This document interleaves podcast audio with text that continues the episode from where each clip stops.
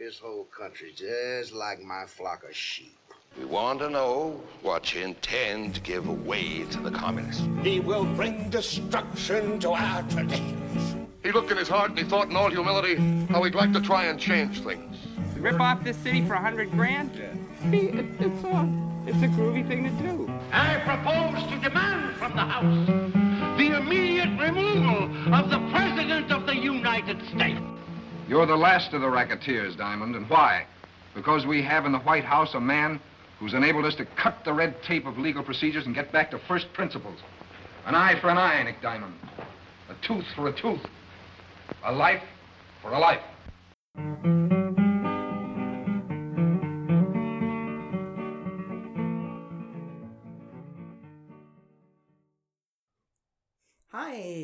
To Decades Podcast. My name is Deb Kuykendall. I'm Nicole Westry. I'm Jacob Kuykendall. And I'm Katrina Stevens. Ooh, a guest! Yay! Hooray! What do we Time do on this? or fireworks? Both. Uh, what do we do on this podcast? We watch an old movie from a previous decade Mm-hmm. and a new movie, and then we compare and contrast and talk about politics. And also a cocktail. and we drink a cocktail.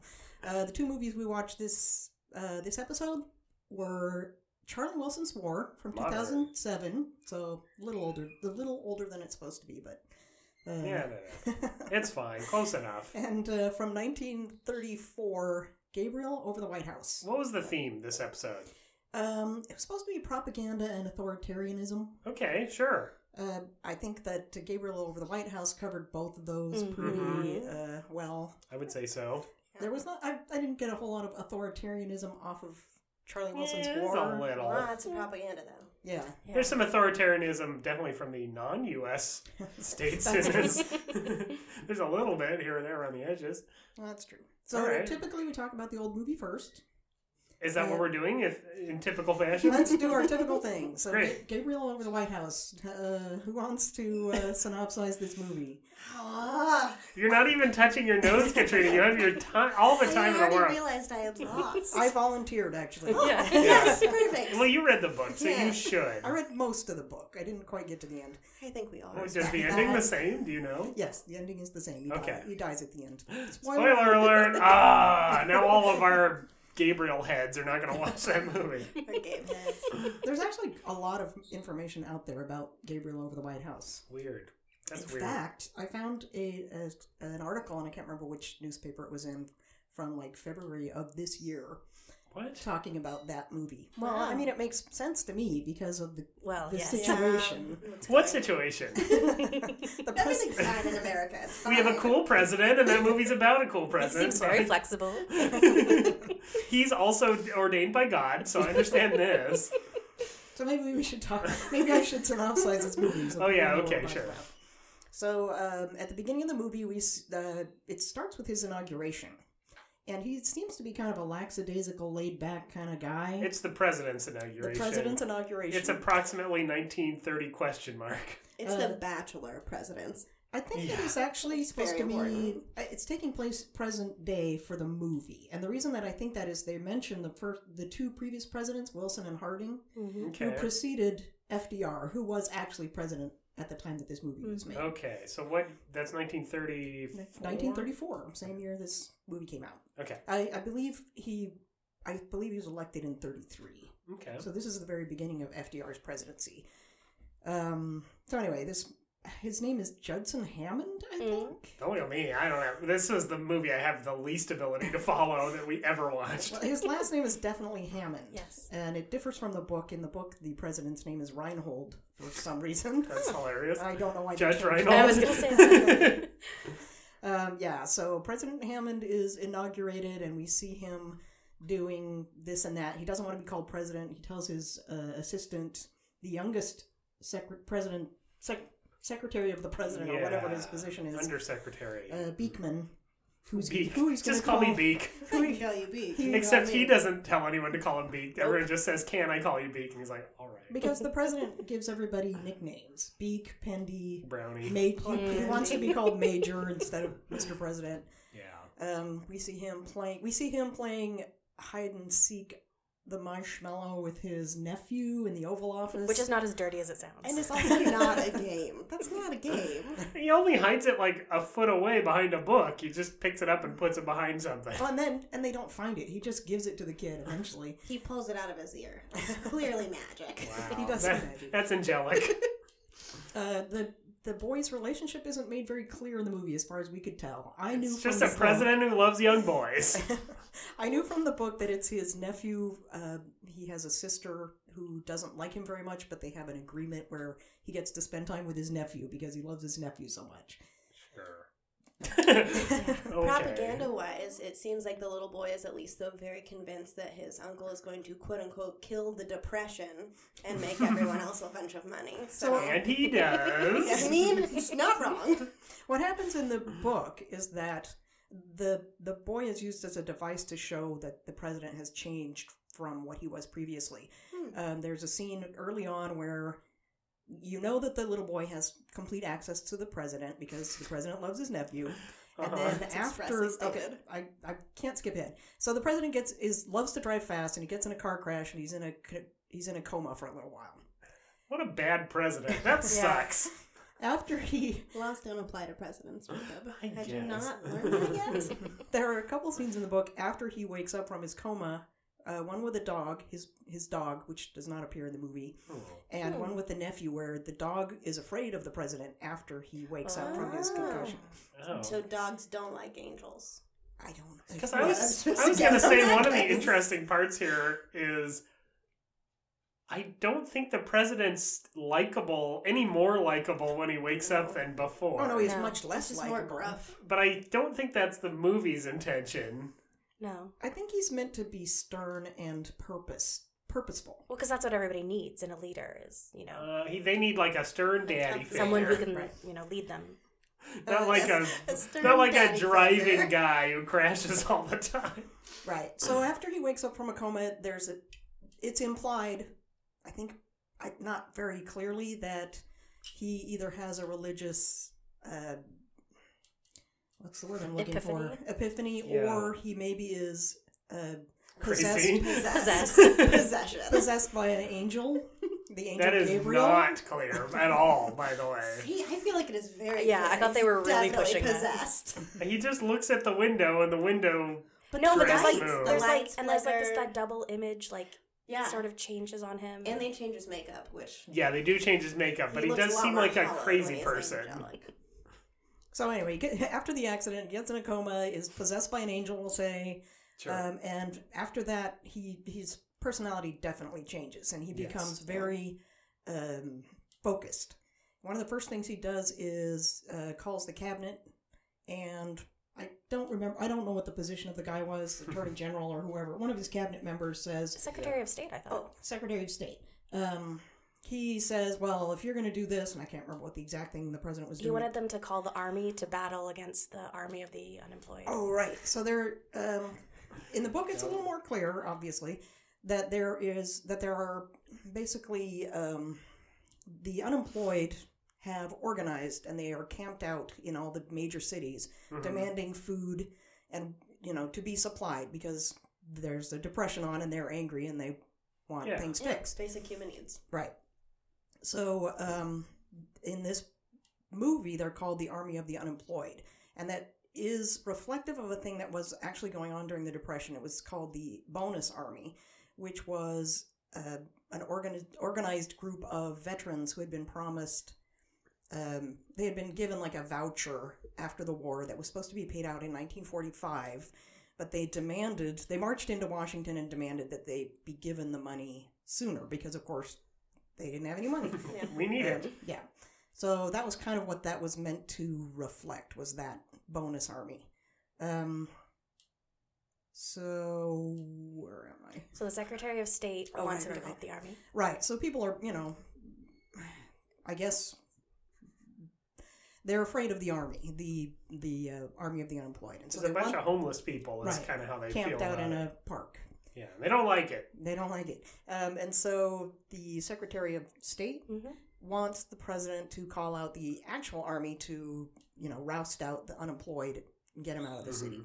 And the president says, "I'm not doing that to our citizens. Right. I I'm just keeping an eye. Don't worry about it. We're just looking at Um, I, audio. He, I'm absolutely not going to do that. And the Secretary of State says, "Well, if you don't call out the army, I'm going to resign." And the president says, "I accept your resignation." yeah. and the guy says, "Uh, well, I should think about it." And he said, "No, I accept your resignation." And basically, he fires him. Um, and then later threatens the rest of the cabinet with the same treatment if they don't, you know, help him to Solve the problems. solve all the problems that are going on. Which, Yeah. before he changed, they showed this really kind of hilarious scene in which uh, reporters kept asking him about various national issues, and he kept going, "It's a local issue," and like that was all he would do. So The other, they also showed him with his cabinet, and they they were going to appoint someone, and his cabinet says you should appoint this guy, and he's like, well, if you guys like him, I guess I'm fine with that. Yeah. And he is very much that not in that vein after his uh, after he wakes up from his coma. Ooh, sorry. Just put my Stein down. it's the gong of possession. Yeah. So the other thing we see is that there are um, who, bootlegging gang. this movie's got a lot in it. Um, it, this is during Prohibition, 1934. During Prohibition, there are gangs, and they are kind of in control of the cities. Um, corrupt. You know, they pay off the inspectors, and they try to pay off a man named hmm, Bronson, John Bronson, I think. Yeah, that makes sense. Why does that make sense? Because then they sing the song "John Brown's Body." That becomes kind of their anthem. I'm pretty sure his name was John Bronson. But John Brown and John Bronson are different names. Yeah, Which is close enough. Okay. Sure. All right. Fine. Whatever. Anyway, uh, the the head of the gangs, the Italian head of the gangs, tries to pay off John Bronson, who is the head of the unemployed army. Is he Italian in this? In the movie, I don't think he is. Well, at some point, he tells him to go back to his country, but they don't say what yeah, the country is. just general. He's a, an American actor. He has no accent. yeah, he has no accent. Or Though they go back and forth on doing that for this movie. Yeah. Like a good eight or nine countries are represented, and it seems like half of them have accents Right. from where they're Mr. from. President, Maybe. I'm from Europe. Yeah, Yeah. So uh, John Bronson won't take the bribe, and then he then they're he's marching uh, in a parade with the unemployed, and the mo- you see an ambulance drive through the crowd, and the back door's flapping open, and they kill John Bronson, and it's the gang the gangsters obviously kill yeah, John Bronson. it's a gangster ambulance. Um, shortly after that, the president goes to speak to the unemployed in the park. Um, Boo, boo, president. except that he tells them, "I'm going to get you guys all working." Basically, he gives them a New Deal speech. Yay, new I- president. I'm pretty sure this is before the New Deal was a thing that hadn't been created yet. Um, in fact, there's a lot of things in this movie that FDR, well, not in the movie so much, but in the I'm looking this up. book, there are a lot of things that FDR actually adopted. Um, cool. And He's a cinephile, right? Is that where we're going with this? uh, I'll do the synopsis and then I'll tell you how that how that kind of shakes out uh, from what I read. Um, but anyway, so the gangsters kill John Bronson. The president pro- promises the unemployed jobs. Apparently, he does that.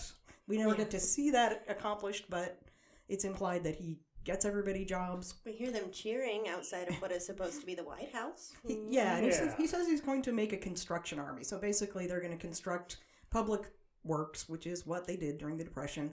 And then once industry has grown, then they will move back into the you know normal industry.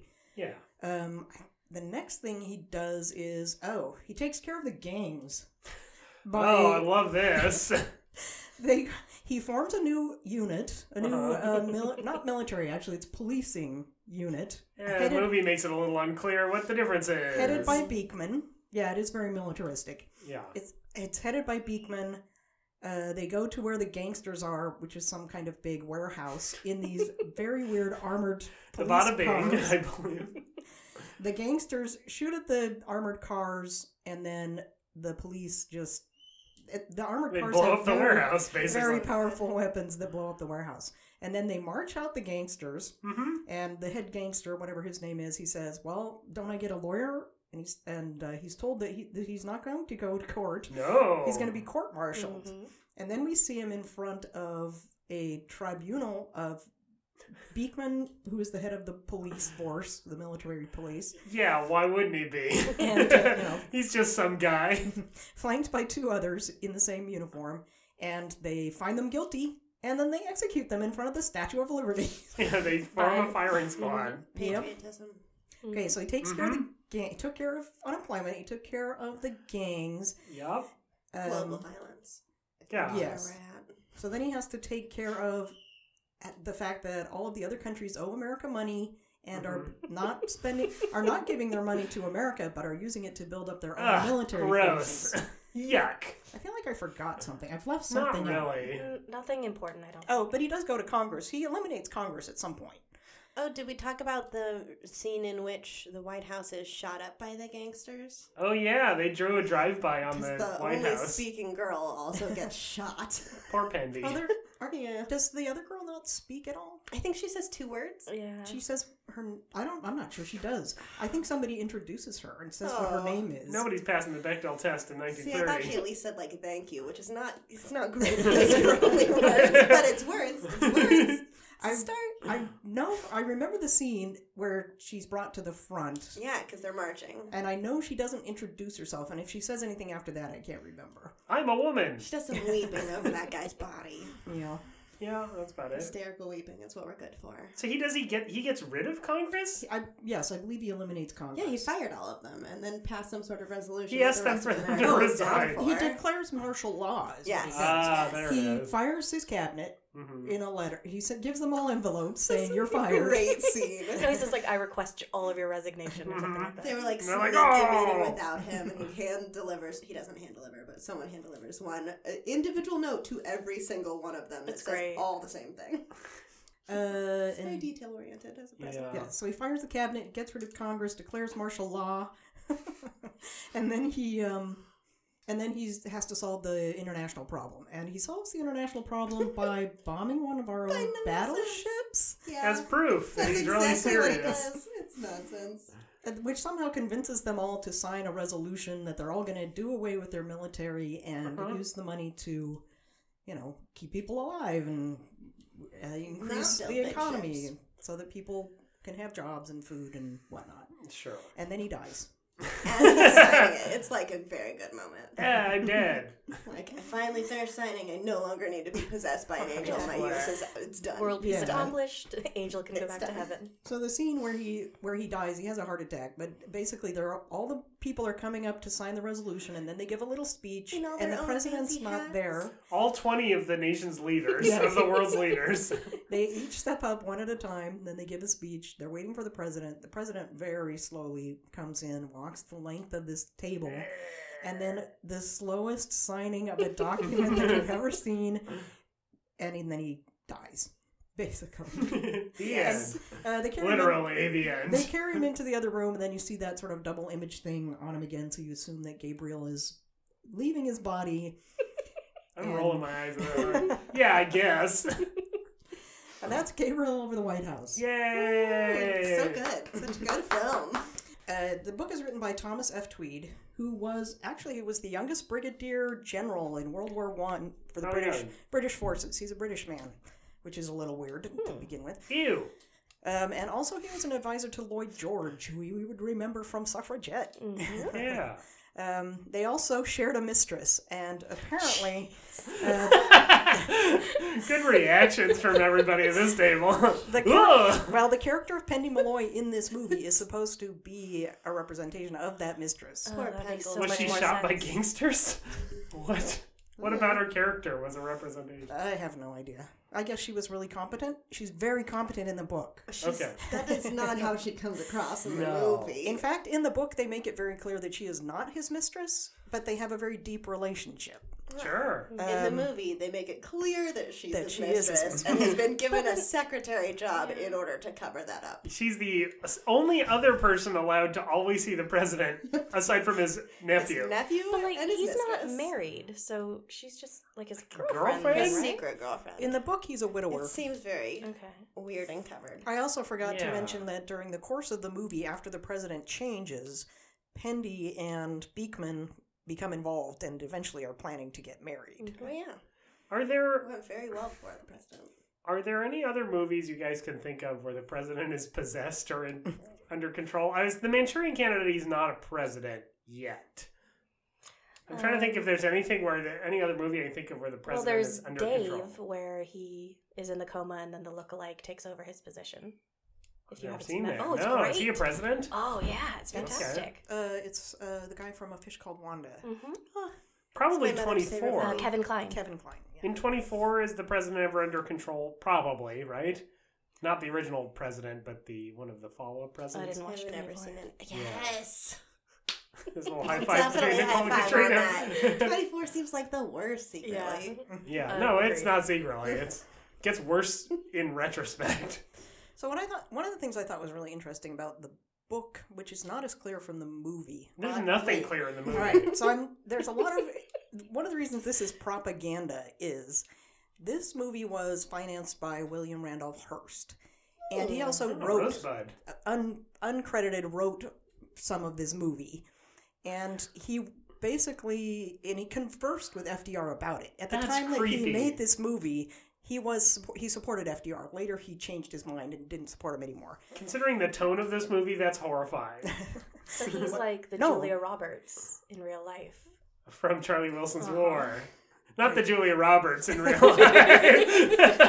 Who is a real person. I'm sure she's delightful and not. No, I don't know. I don't think she's involved in politics that much. there there are a couple things in the book that FDR definitely well there's one thing in the book that's very reflective of this movie which is that they make a movie in the book that is intended it the president uh, basically um, the president what's the word I'm looking for he Rules. he, he decides that this movie needs to be made and the character of Beekman is kind of a consolidation of two characters but in the book this character of Beekman takes over basically takes over broadcasting. He in the book I have to also clarify it takes place in 1980, so it takes place 50 years in the future. So they have technology they don't have, and the It's one like Escape from New York. yeah, the technology they have is is that they have been able to get televisions into everybody's homes. Now, at the time that this movie was made, people didn't have TVs. Um, but the Beekman character in this movie would have been the character who was very successful in business and created a technology that allowed them to get TVs into everybody's home. Mm. And so, one of the things the president chooses to do, aside from making a movie, is to do these uh, broadcasts. So, for at eight o'clock every night for the first three days of the week, he speaks to the people, which was mm. very, which is very reflective. Have you ever heard of the fireside chats? Mm-hmm. Yeah, of course. That's something that FDR started. He started it after this movie um, Oh. and after this book. As our current president still does. I assumed he had done it first. Nope, it, no, it came Fireside after. Twitter. Before him. Yeah. Yeah. He does YouTube videos. You can watch them. They are bananas. No, thank you. No, thank you. So FDR adopted the fireside chat, and it's it's very very similar to what this president does in the book, which is to speak weekly to the people. what is the directly. movie in the book about? The movie in very the the movie in the book is basically about. huh, let's see if hopefully I can remember it. Is it propaganda? It's propaganda. Yeah. It's It- oh, North it- Korean. it's Yeah. it's meant to it's basically meant to get the people behind him and and start to allow him to take authority over the Yeah, government total right control. and the people who go to the movie, the the character of Beekman in this movie is a con- consolidation of two characters. One of them is mm-hmm. somebody who knew him before the change, and one of them is somebody who really doesn't get to know him till after. And the one who knows him before, who is also the narrator of the book, is not at all happy with the things that the president's doing, and he's very concerned about this movie, and he thinks it's terrible. The one who knew knows the president after the after the Possession. Transformation. the possession. yeah, he's the one that with the TV technology, and he's very excited about everything the president's doing.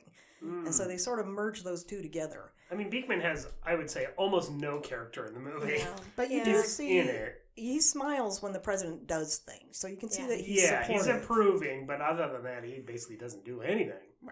Right. Including speak for the most part. Yeah. They're he's like, I'm gonna call you Beak. That's, that's okay. So basically, the movie in the book is the same has the same purpose as that movie that we just saw. That Oh, movie's I like purpose is to get the pe- get people behind the president's a power plans grab. for fixing the depression, right? Okay, like, uh, sure. Public Works and I don't know whatever he did to solve the which he, he Shooting actually- gangsters to death. Well, actually, well, well, one thing that he did do, he Shot he, lots of um, gangsters. He did. Mhm. uh, A the lot night- of them. they he he got people to agree to overturn prohibition. Okay. That that was one of the things that FDR did because Gets rid of the homeless. well, it gets rid of the gangsters. Yeah, I guess that's true. I mean, that's why he did it in the. That's why he does it in the movie is to get rid of the gangsters. The gangsters have a lot of power because they have all Yeah. the liquor. In the movie, um, He's, it's a two prong attack. yes, first he overturns the prohibition, which makes the gangsters angry, and then he just kills the gangsters. Um, I don't think FDR got quite that much power, but That we know of. I've seen Eliot Ness. I know Untouchable, the Untouchables. They kill most of the gangsters. The end. the end. Yeah. Not the worst movie. Not No, a great movie. no. I mean, I did not follow basically any like general storyline, but I, I like how the plot easy points. it was to create peace for like literally every country. Yeah, I mean, as long as there's one guy with one message that nobody questions ever, And a things work out five-minute- just fine. Like it's a five minute situation. He's like, everybody get on the boat. Okay, look, I'm gonna blow up my own boat. We're all good now. Like five Everybody minutes, he put a convinces the world. He's the best negotiator. There aren't something. a lot of world leaders overall for the world in 1930. There's like 20 people there, 30 people, and they're They all like, fit "We're all easily in the here." Frame. Yeah. Yep. Just gives a nice speech and tells them this is what we're doing. Do it. And Shows everybody them. does it. Yep. And the And end. after he dies, I assume it all continues. No problem. I mean, you can't start undoing something that a president who just died was like, "This matters to me." You're right. Everybody's too Plus, guilty. they had already Yeah. signed. They had already signed oh, it. oh, is he the last no signer? takes backs. Hence the dramatic Yes, he was music. last. Wow, I'm when he surprised they don't make him sign first, considering he's the one suggesting. He it. already blew up a boat to prove No, that he yeah, was he going told to them they do all had to go first. Remember? Yeah, that's true. yeah. So I wanted to. We're not. We're not. Do we? Can we talk about how this relates to today? Sure. How does this relate to today, Mom? well, when I was reading the book, and also I have another book here. It's called um, "Seeing the Bigger Picture," and there's some passages in here about Gabriel over the White House because this book is about Amer- uh, film and politics, how how the two relate to each other. He talks about the West Wing a lot. Um, The place or the mo- TV show? the Bless TV you. show. He talks about this TV show, The West Wing. Uh, Sure. and also Frank Capra, who was very uh, patriotic and made a lot of movies like Mr. Smith Goes to Washington. The West Wing is very pro propaganda y. Yeah. West But Wing in is the the best best way. television show yeah, that's no, it rules. I mean, I love the West Wing, but it is very propaganda. So, one of the things that occurred to me about why Donald Trump is president from reading this book, and it has to do with this passage, which he he describes Let's, this very let's have a read it. Let me read it. I spilled alcohol over this all over this It's- book. Okay, so It's just purple. It's fine. Wait, I've got my glasses on. Makes it hard. Many Americans in the 1930s were looking for ways to escape the economic deprivations that were brought on by the Great Depression, and some were willing to sacrifice individual liberties for economic well being. The president assumes almost dictatorial powers. This is he's describing the movie now. Dismissing his cabinet and ignoring Congress, creating jobs for the unemployed, and threatening countries that owe the United States money into reducing their arms and paying off their debt. now, that in itself is reflective of things that have happened. But what Except for the job creating part. but what it, but what it made me think of is the people who voted for Donald Trump are economically depressed, and maybe it is that they want an authoritarian to come in and fix their problems. Which I is don't why know if they're- that's true. But they are totally willing to give up their liberties. Oh, that's for Yes, sure. that part is true. I don't know if the economically depressed actually No. shakes out. Uh, no, they they were more wealthy. yeah, on well, he's wealthy. It's white people who voted for him across the board. right. But I'm talking about the coal miners, people Yeah. who don't normally. Sure, in some parts of the The country. very- a lot of the rural. Yes. That word does not sound great to me. The rural juror. The- Rural. exactly, the rural juror. But I would say the working class in the U.S. accounts for a lot more than the people who voted for Donald But Trump. But they also feel economically threatened. Oh, And I'm for also sure, not but they didn't saying, vote for him. I'm not saying it's like. I'm just saying that it sounds. It seems like a a pliable, pliable, plausible, huh? a plausible factor. Like one Yes. factor is that pe- oh, I'll sign up for economically that. statement. disenfranchised people. I mean, like- that was the that was the platform he ran on, at the very least. One of the platforms he ran on. Yeah, I mean, when he can blame their economic troubles on outsiders, like the Mexicans crossing the border and things like that, then Yeah. of course. That was was one reading- thing. I'm sorry. Go ahead. Oh no, you're, uh, I was just reading a really great article specifically about that this week in regards to Washington voters who voted for Trump too, because almost across the board they were like, "Yeah, I definitely believe in deporting all of these bad guys," and across the board they're having these horrible regrets because it's being their neighbors. Yeah. And like Yeah. their coworkers who are just literally being snatched from parking lots. You're, Was that it was about Eastern Washington, right? Yeah. yeah. I read Well, and that. it's so article. silly Yeah. because a lot of the like labor market in Eastern Washington is dependent Yeah. on all of the hundred seafood, percent. and all of the And- produce. Yeah, and it's like, hey, your entire farm is gonna not have any labor. They were Way to talking- vote it was a- against your economic it was. Long Beach, right? Yeah, it was specifically Long Beach that we're talking about in the article. But it, uh, as far as like the fields that it's going to hit Washington really hard with, it's going to be seafood, it's going to be cherries, and it's going to be apples. Mm-hmm. Yeah. And right. that's like a huge Weird. chunk Who of could have seen that economy. Yeah, Where's, who knew? where's all the white migrant workers, Who right? that's not the jobs that unemployed white folks Basically, are. I mean, what they the vying reason they were surprised by it was that the president said he was going to deport the bad guys, Yeah. and so Yeah. they assumed the bad guys were actual p- people who had done Who bad were things, bad. right? Not that being here illegally was necessarily Inherently a evil, bad thing, yeah. right? Mm-hmm. Yes, there's definitely a, a lot of that in this movie. I mean, there's also just the idea that like, well, Congress sucks, so let's get rid of it. Let's I just mean, it's just over and I easier, right? better. One guy Yeah. in charge, no roadblocks. no downsides is basically Cut the that way. red tape. Oh, He's angelic. Oh, that I did- phrase in this movie. I did mean to s- to uh, also mention FDR didn't solve the depression. World War II solved the depression. So he, he- although he had a lot of public works and whatnot, they did not solve the problem. I mean, the ideas presented in this movie, aside from global disarmament, are mostly Donald Trump ideas that he has supported, even if he hasn't actually worked on them. Like Shooting gangsters. shooting, well, yeah, crack down on bad people. Oh, I'm doing, I'm doing air quotes. That is Crack down on bad people. Uh, other countries need to pay their debts. Um, infrastructure, even though no infrastructure bills have actually been proposed, like all that stuff is. I mean, it's, it's all populism, like 101, right? Um, so Hmm. yeah, there's definitely a parallel here, except Donald Trump hasn't actually done any of those things. Well, he he's also taken control, so he can't yet. yeah, and Yeah. also he's not possessed by uh, Gabriel. I don't know That that. know. Oh, I'm sure he's not possessed by an angel. he could be possessed by all thousand kinds of stuff. Yeah, I'm fine with that, but it's definitely not an angel. Or maybe just Well, mentally there's a, there's a fallen angel. I mean, He could would be the exception to the rule. He seems like he's maybe got some mental issues, Oh, that is definitely. A Oh yeah, we forgot to talk about how we brought up the 25th Amendment during Uh-huh. this movie. And we were like, nobody? Oh, right, it's pre 25th Amendment. yeah, Yep. Oh nobody's yeah, gonna because jump they in on that. keep telling Congress that he's in a coma for like three weeks, and they're like, "Well, we're waiting on him," but nobody can really seem to do anything. Right, and I, we I think we agreed, although we didn't look it up, that the Twenty Fifth Amendment actually was established because FDR I'm looking it became If was it F, it table was agrees FDR, it's right? true, Jacob. yeah, we that's need not fine. look that Check up. We've all decided. Was, FDR was I'm pretty sure the one that that um, led us to have two term presidents. Yes. because he became ill Yeah. in his third term. But, I mean, in this movie, there's very, very little mention, if at all, of the vice president and what was going on while the see president was in a coma. We see him in one scene. I mean, we think we in the see him. background, With with the way that the house is set up. Oh, wow, really? Yes. That's when the Twenty Fifth Amendment was established. hmm Proposed in 1965, signed in 1967. Oh, so much later than we thought. Yeah. I still think we're But we- right. But we- it feels right. We do know that That's how FDR facts work now. uh, pr- promoted the lifting prohibition. That did Yes. and it happened like a year later after this movie. Mhm. Mhm. All right. art impacting life. I'm gonna call it art. Mm-hmm. I'm just gonna lean into that. art impacting life. Oh, one of the things we did talk, you guys were really admiring the costumes, and I Oh, said I was going to tell you there's a connection between the two between the two movies through the costumes. So the person who costumed this movie, uh, he was referred to as Adrian. He did have a last name, but he was just called Adrian.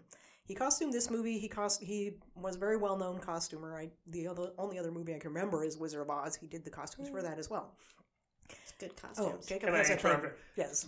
Uh, the assassination of John F. Kennedy was part of the reason they Oh, enacted the 25th Amendment because that caused a lot of problems. They didn't have well, a sure.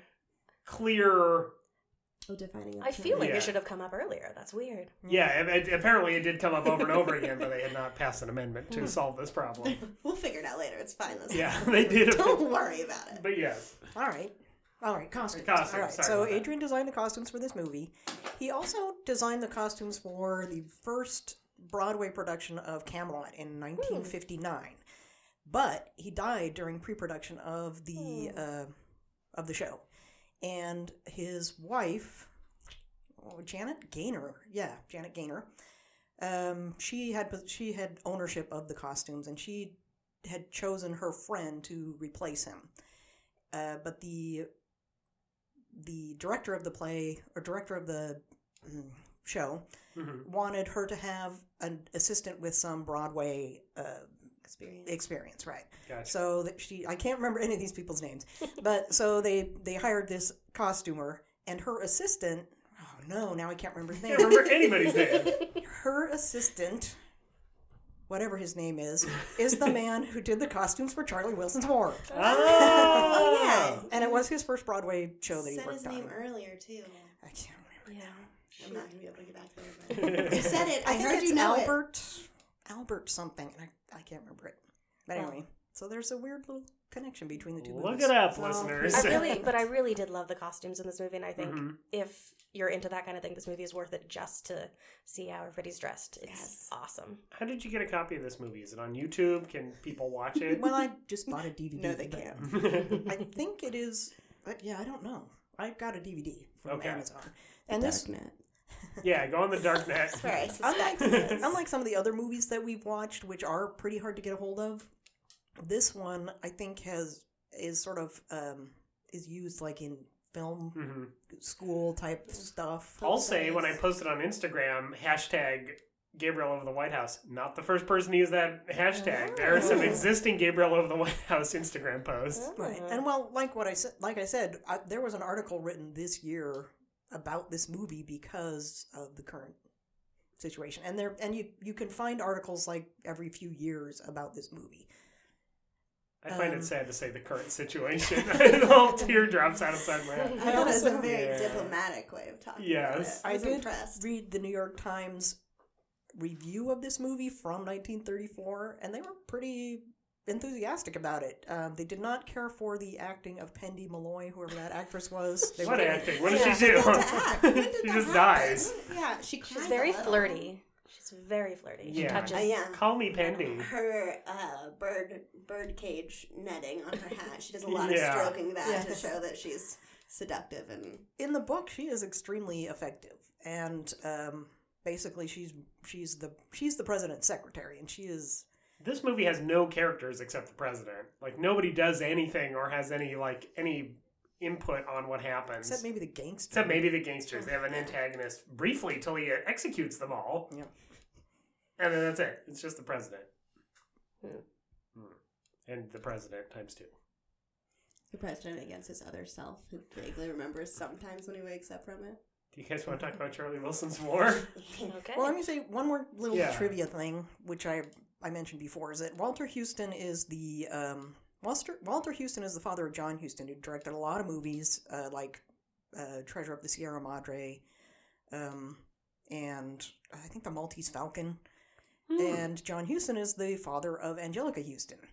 And uh, he, uh, Walter Huston, I think his last movie or one of his last movies was directed by John Huston, which is The Treasure of the Sierra Madre, and he got an Academy Award for Best Supporting Actor for that film. Um, John Huston also directed Prizzi's Honor, which has Anjelica Huston in it, Shaking in my it, head 'cause and I don't she know what that also won an Academy Award for Best Supporting Actress for that Hmm, film. Okay. That's all. It's all interconnected. Turns out Hollywood is very small. yes, as a matter of fact. very small. Oh, this is just you know really trivial, but um, Mhm. Walter Huston's voice coach was a woman named Margaret. Can't remember her middle name. Drew. I'm sorry, Margaret Barrymore, who is the, Oh! who is John Barrymore's bro- sister. also from this show. Yes, from the very Wow. first episode, Is he Dr. Jekyll and Dr. Mr. Hyde? Jekyll and Mr. Hyde. John Barrymore is Drew Barrymore's grandfather, Mhm. which I think is a little weird because they are very far apart in years. So John Barrymore was acting in the 20s. Drew Barrymore is acting in the almost the 2020s by now. yeah. Um, but both John Barrymore and John Barrymore Jr. had their children really late in life. So Mm. Drew Barrymore was the last child of John Barrymore Jr. when he was about 50. So Is Drew Barrymore still in stuff? I haven't seen her in a while. I mean, she's busy kind of owning and running her own production Yeah, movie production company, but she also going is in things occasionally still. Also, before we can before we move on, can we talk about the really sad only person of color character? Oh, Oh, no. sure. Yeah, 'Cause where we I all feel like it groaned for a needs to be addressed. Like, Uh, I don't we, think. we all groaned not when pretty. it happened. Did he have a name? Did his character have a name? I don't remember hearing it. I think he did call refer to him by name. What it what his name was, I can't remember. Yeah, he's like the val the valet character. Yeah. There's a specific word for them for the president. I think it's Because valet, it's isn't it? whatever that movie Oh, that with movie. Oprah. Yeah. with um It's the name of that movie. Yeah. You know what I'm talking Forrest about. No Fisher. idea. Yes. is that Uh, did I say the name right? that doesn't sound right. Forrest Fisher I'm is not sure. right. Um, no, I think Forrest Fisher is a person that I know. but yes, there's I've that movie I with that guy. the movie with the guy from The Crying Game, No. where he plays the butler. Me and uh, so it's regularly joked about that I have celebrity facial blindness. So you Oh, keep no, looking so at me for answers, and there's no way I'm gonna be able to help you. Like I confuse. Oh, I did a really Forest bad one Whitaker. recently. Uh, That's he- his name. He plays Sebastian the valet. It's played by John Larkin. They're called ballets. you were right. But the name of the um, movie, I think, is it has It's something butler. different. It's, yeah, it's it's, referred just to as the butler. butler. Well, yeah, I mean, I think valet is a relatively new term for it to fancy it up, uh, but hmm. He was in a lot, he was an actor in a lot of movies up until his last movie in 1936. he was very jovial. 1936. Oh, diplomatic ways to talk about it. It was He uncomfortably jovial. Are you yeah. saying that the man in the in the Gabriel over the White Yes. House was referred to as the valet? Yes, Yes. his name was Sebastian the valet. It's played by he's played by the actor John Larkin, who was born in 1877 and he died in 1936. So as he died before his last movie was released. Okay. But Forest Whitaker played the butler. Yes, Right. in Oprah's the butler. yes. Which I think Not- must be Oprah's said. not fancying anything Oprah's up. the butler. He's a butler, guys. Yes. Yeah, it's he bad. didn't. He was not in very many scenes. There was another black man who was in the. Uh, They flashed his army. face on He didn't screen. talk. He didn't talk. He didn't do anything. There, there were some Asians, in the in the. world leader. Usually, group. yeah, usually diplomats. Oh, there was one um Asian fellow in the like aristocracy that all wore uh, fabulous Fancy top hats. hats the whole time. And one of the people who signed a resolution was a was a Japanese uh, Yeah, he, he had diplomat. a name and everything. Yeah, he actually said some stuff in Japanese. Mhm. Surprising. Yeah. Um, I was just impressed that the gangsters were not coded as Italian in this movie. They were very coded as Italian and Irish in the book. It was not. Yeah. There, the book has some pretty racist terms in it. There's no. I mean, Not surprising. they just. Yeah. The movie you were saying that the movie came out the same year as the book, though, Mhm. right? Yes, and when it was released, the book was uh, the book was published in America anonymously, so they didn't give credit to the author. Um, and when the movie came out, the author wasn't credited. But the author was friends with FDR, right? Uh, saying? no, he was an After? assistant to, or he was an advisor to Lloyd George, who was the Prime Minister of England. Mm. And the only reason I mentioned that is because our first episode of this season, we talked about Lloyd George quite a bit. Um, but there was some suggestion that potentially the reason that the book was published anonymously is that William Randolph Hearst had something to do with the publishing of the book. Why would they? Why they would want it to be anonymous? I don't know. But um, his publishing company published the book, and he financed the movie as well. I mean, it, to me, it feels like a lot of the things that the president is passing, whether they are explicitly said as like vaguely socialist concepts, were Mhm. still definitely very socialist. And if I had to guess, I would keep it anonymous at that time, just because it was not the best time to be re- like related to communism. Mhm. Well, Right before World War isn't. II. Yeah. yeah. the New York Times review of the movie definitely talks about uh, Thomas Tweed, though. So by then they knew exactly knew. who had done it. That's that's where I read that he was the youngest brigadier general in the British Army during World War One. Was in the New York Times review of this movie. Okay. Hmm. Don't What look did at you- me. Don't look at me for anything. Well, maybe we should talk about Charlie Wilson's War. yeah. Do you want to do it since you took copious notes? Oh, notes? sure. Yeah, Katrina. copious, I mean. Okay, so I want to at least preface this synopsis by saying I did not start writing notes for that purpose. so, like, they're half opinions, half Tom Hanks is so dreamy. no, What's no, wrong no, they're very. I have a lot Tom of Hanks is not throw at this dreamy. Movie. um, but so we open on Tom Hanks, and I will also tell you he's literally the only character whose name I know. But it's Charlie Wilson. it's in the title, so I got sure. that one. But we Uh, open on him and his movie director. He's not a movie director yet, but he wants to. Yeah, be. his Uh, friend. TV show director, friend, and several strippers, all naked in a hot tub. He clarifies doing that one of them is not a stripper and she's You're a right. Playboy bunny. Or Yeah, she's just been on the cover of Playboy in the Mhm. last month, and now she's going to be in a Dallas version, a Washington version of Dallas. Yeah. Uh, but so anyway, he's doing cocaine. He's hanging out with a lot of strippers. It's clearly coded that he's a little iffy as a human being. I don't think you ever see him do cocaine, No, but they clarify later that he definitely does because they not- try to cover Yes. it up. but not in that. Not then. It was in. A, it was when he was in. I don't It's a- know. no, they so- leave that so ambiguous. With the way they talk about the limo drivers, it is very clear to me that they're like, "Oh, but we had a conversation with the limo driver, so you're good. You're good, dude. You're good." yeah. Really? I don't know. I'm with you. I didn't think I they think he made it clear did. that he did it. I, yeah. I think they were trying to cover up that he did do once. cocaine, but then later he's like, only out of the country. We're all set. That's all they'll talk about. Because to me, he seemed very much of like just wanting to drink that night, kind of a No, guy. but then they Yeah. even uh, they bring up the specific girl, and we'll get to all of this again later. You're welcome. But they bring up the specific girl who's like naming Crystal. names. Yes. Oh, what a stereotypical stripper name. But she's the one who's not the stripper. I don't No. So Uh, what what I think is funny about us having this conversation and not being sure is that's basically what happened it's in real real history. life. Yep. it's real history. He he was definitely there was some kind of cocaine thing, and he just sort of laughed it off and said, "Nobody will ever really know." And Who's they talk to about how? Crystal will only talk about is only going to mention the foreign cocaine, but when they talk about it that way, I'm like, oh, but she knows about the rest. But anyway, so it opens on the scene so that we get Yes. a great impression of Charlie. He, Mhm. uh, in the middle of hanging out with strippers, asks them to turn up the television so that he can hear some politics happening. Dan Rather is in a turban Yes. interviewing Afghans. Yes. Um, yeah, so he clearly also still cares a little bit about politics. He's Mhm. coded as slightly good if surrounded by cocaine and strippers. Yeah, that's right. Uh, he makes it back to Washington, I think.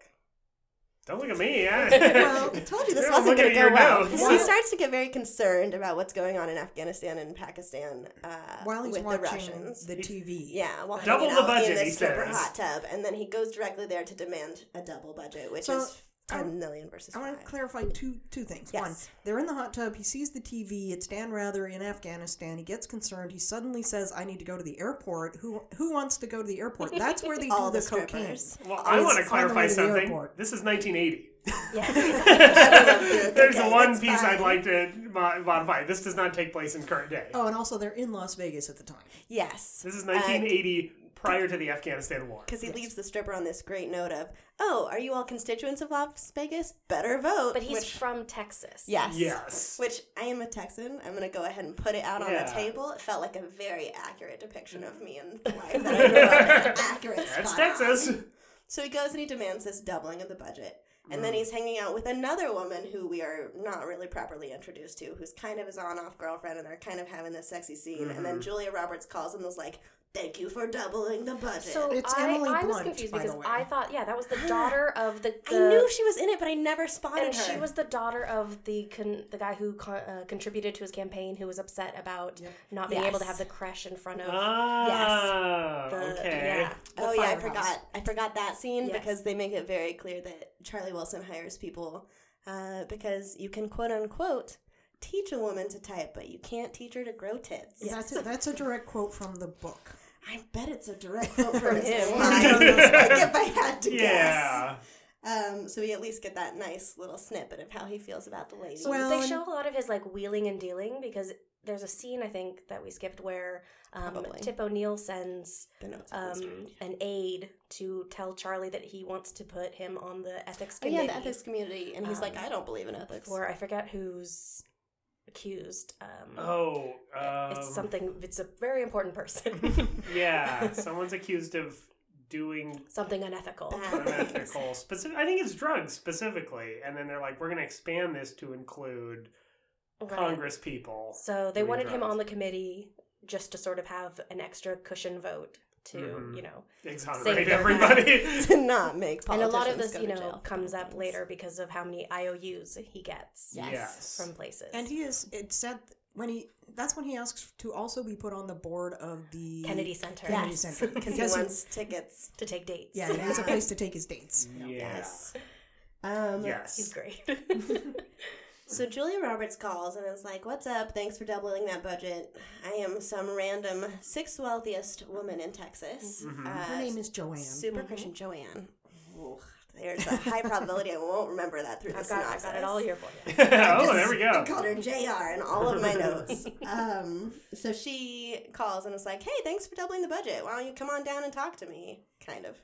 Uh, meanwhile, Emily Blunt falls asleep, so then he doesn't get laid, and he's very upset about it. I can't believe this movie has Emily Blunt and Amy. Oh, it Adams is in star-studded. Oh, we- yeah, Amy Adams Across is his the board. assistant. Yeah. Yeah, and she's like the only non-scantily clad. Uh, Woman. yes, I was gonna say. So there's this Southern expression: the uh, bigger the hair, the closer to God, Mhm. and that feels very true of all of the women in this office except for her. Well, it is the 80s. That is And they're all from. Texas. Yeah. You get to see a lot of cleavage of his secretaries, which is a little. Cool? what are you going? Cool Where's this book. sentence ending? these are people in, who have professional jobs, but part of their professional job is to unbutton a lot of their top buttons. But the, To the be thing is, attractive. at least in the movie, they all seemed very competent at their positions. They do. So Did you have My subtitles on? notes, don't worry. I did not. One have of them subtitles was oh, and he calls her this too. One of Jailbait? them jailbait. Jail- Yes. jailbait. Ah, no, that's I in did my have notes subtitles later. on. So I will also say these notes are like half opinion, half notes, but I definitely touch on that because I'm like, nah, it's not okay. That's weird. Uh, so he goes down and meets Julia Roberts, uh, and she's in the middle of throwing some sort of fundraiser for this specific issue um, in regards to the whole Russian Soviet Union Cold War situation that is happening. Uh, and we she's should probably remind people that we used to not like communism in Russia, the Soviet Union. Wait, now it it's a mixed so bag. integrated into our government. You're saying? yeah. Um, and she's also just in the middle, and the details they decided to really emphasize in this movie, I was caught by because she's in the middle of, they call them slave girls, quote unquote, but she's essentially auctioning off young, uh, beautiful women They're for money. students, For charity. For charity, for Yes. this exact issue, which, like, Amy. Adams says, I'm not a slave girl, but then she's like, give me a drink anyway. okay. Okie dokie. she's like, "How nice for you. Get me a cocktail." Yeah, yeah. Ooh. Oh, and it was such a good. It was It's a power It's a move. salty line. salty line. Um, so then she's like, and BT Dubs already booked you a flight. We're headed there next week. Or you are. She goes later, but Yeah. he goes this time. But they have sex first. Go to Pakistan. Oh yeah, because he her. says that there's three reasons he's going to take this on. Um, a because or specifically with her is because a she can raise the money. Mm-hmm. Uh, B she's intelligent, and C she's a great and attractive lay, and he makes sure that that is number three. So Well, at least it wasn't number one. it's just felt like on the intelligence list. was like In no particular order.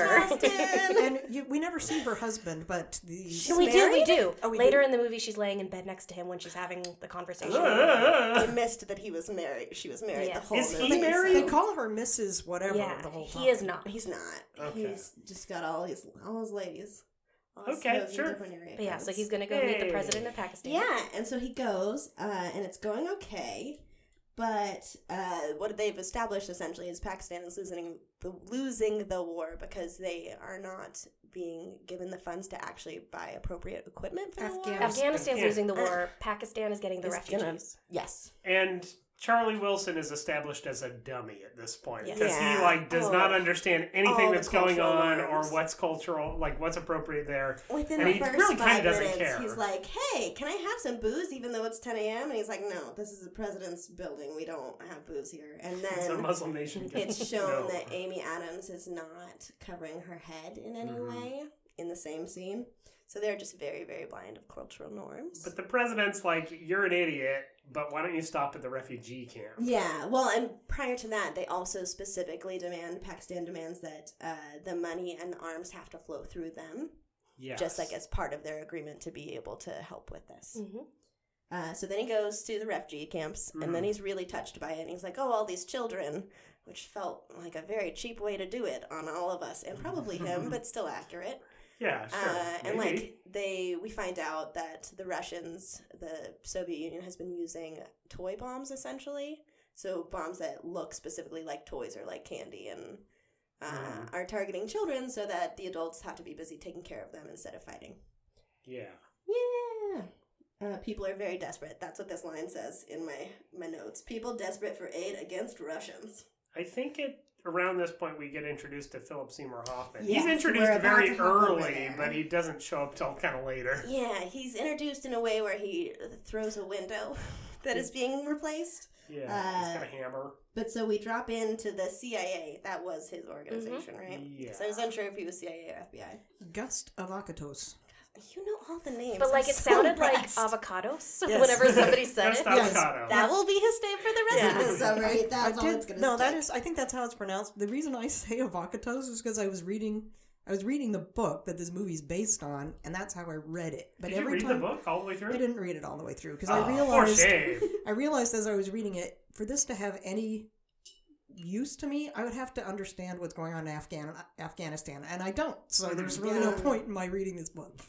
Um, but yeah, I, I read it as avocados, but it's avocados. Yeah, which is Yeah. great. Anyway, so we meet Avocado earlier. He's really angry that he hasn't been given a very specific assignment. He's been like learning Polish for it. Polish? That's also reflective of what Charlie Wilson does in this movie that you said avocado because his name is Gust with a T at the Yeah. end, but He just calls Charlie Gus. Wilson calls him Gus. Gus the whole time. Yeah. Yeah. Poor It's great. avocado.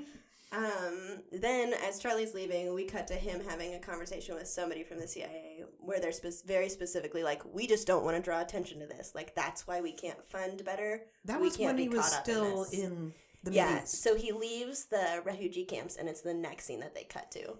Um, and I was not sure if they'd flown home yet or not, but either way, the CIA was like, "No, no, you can't No- be no money.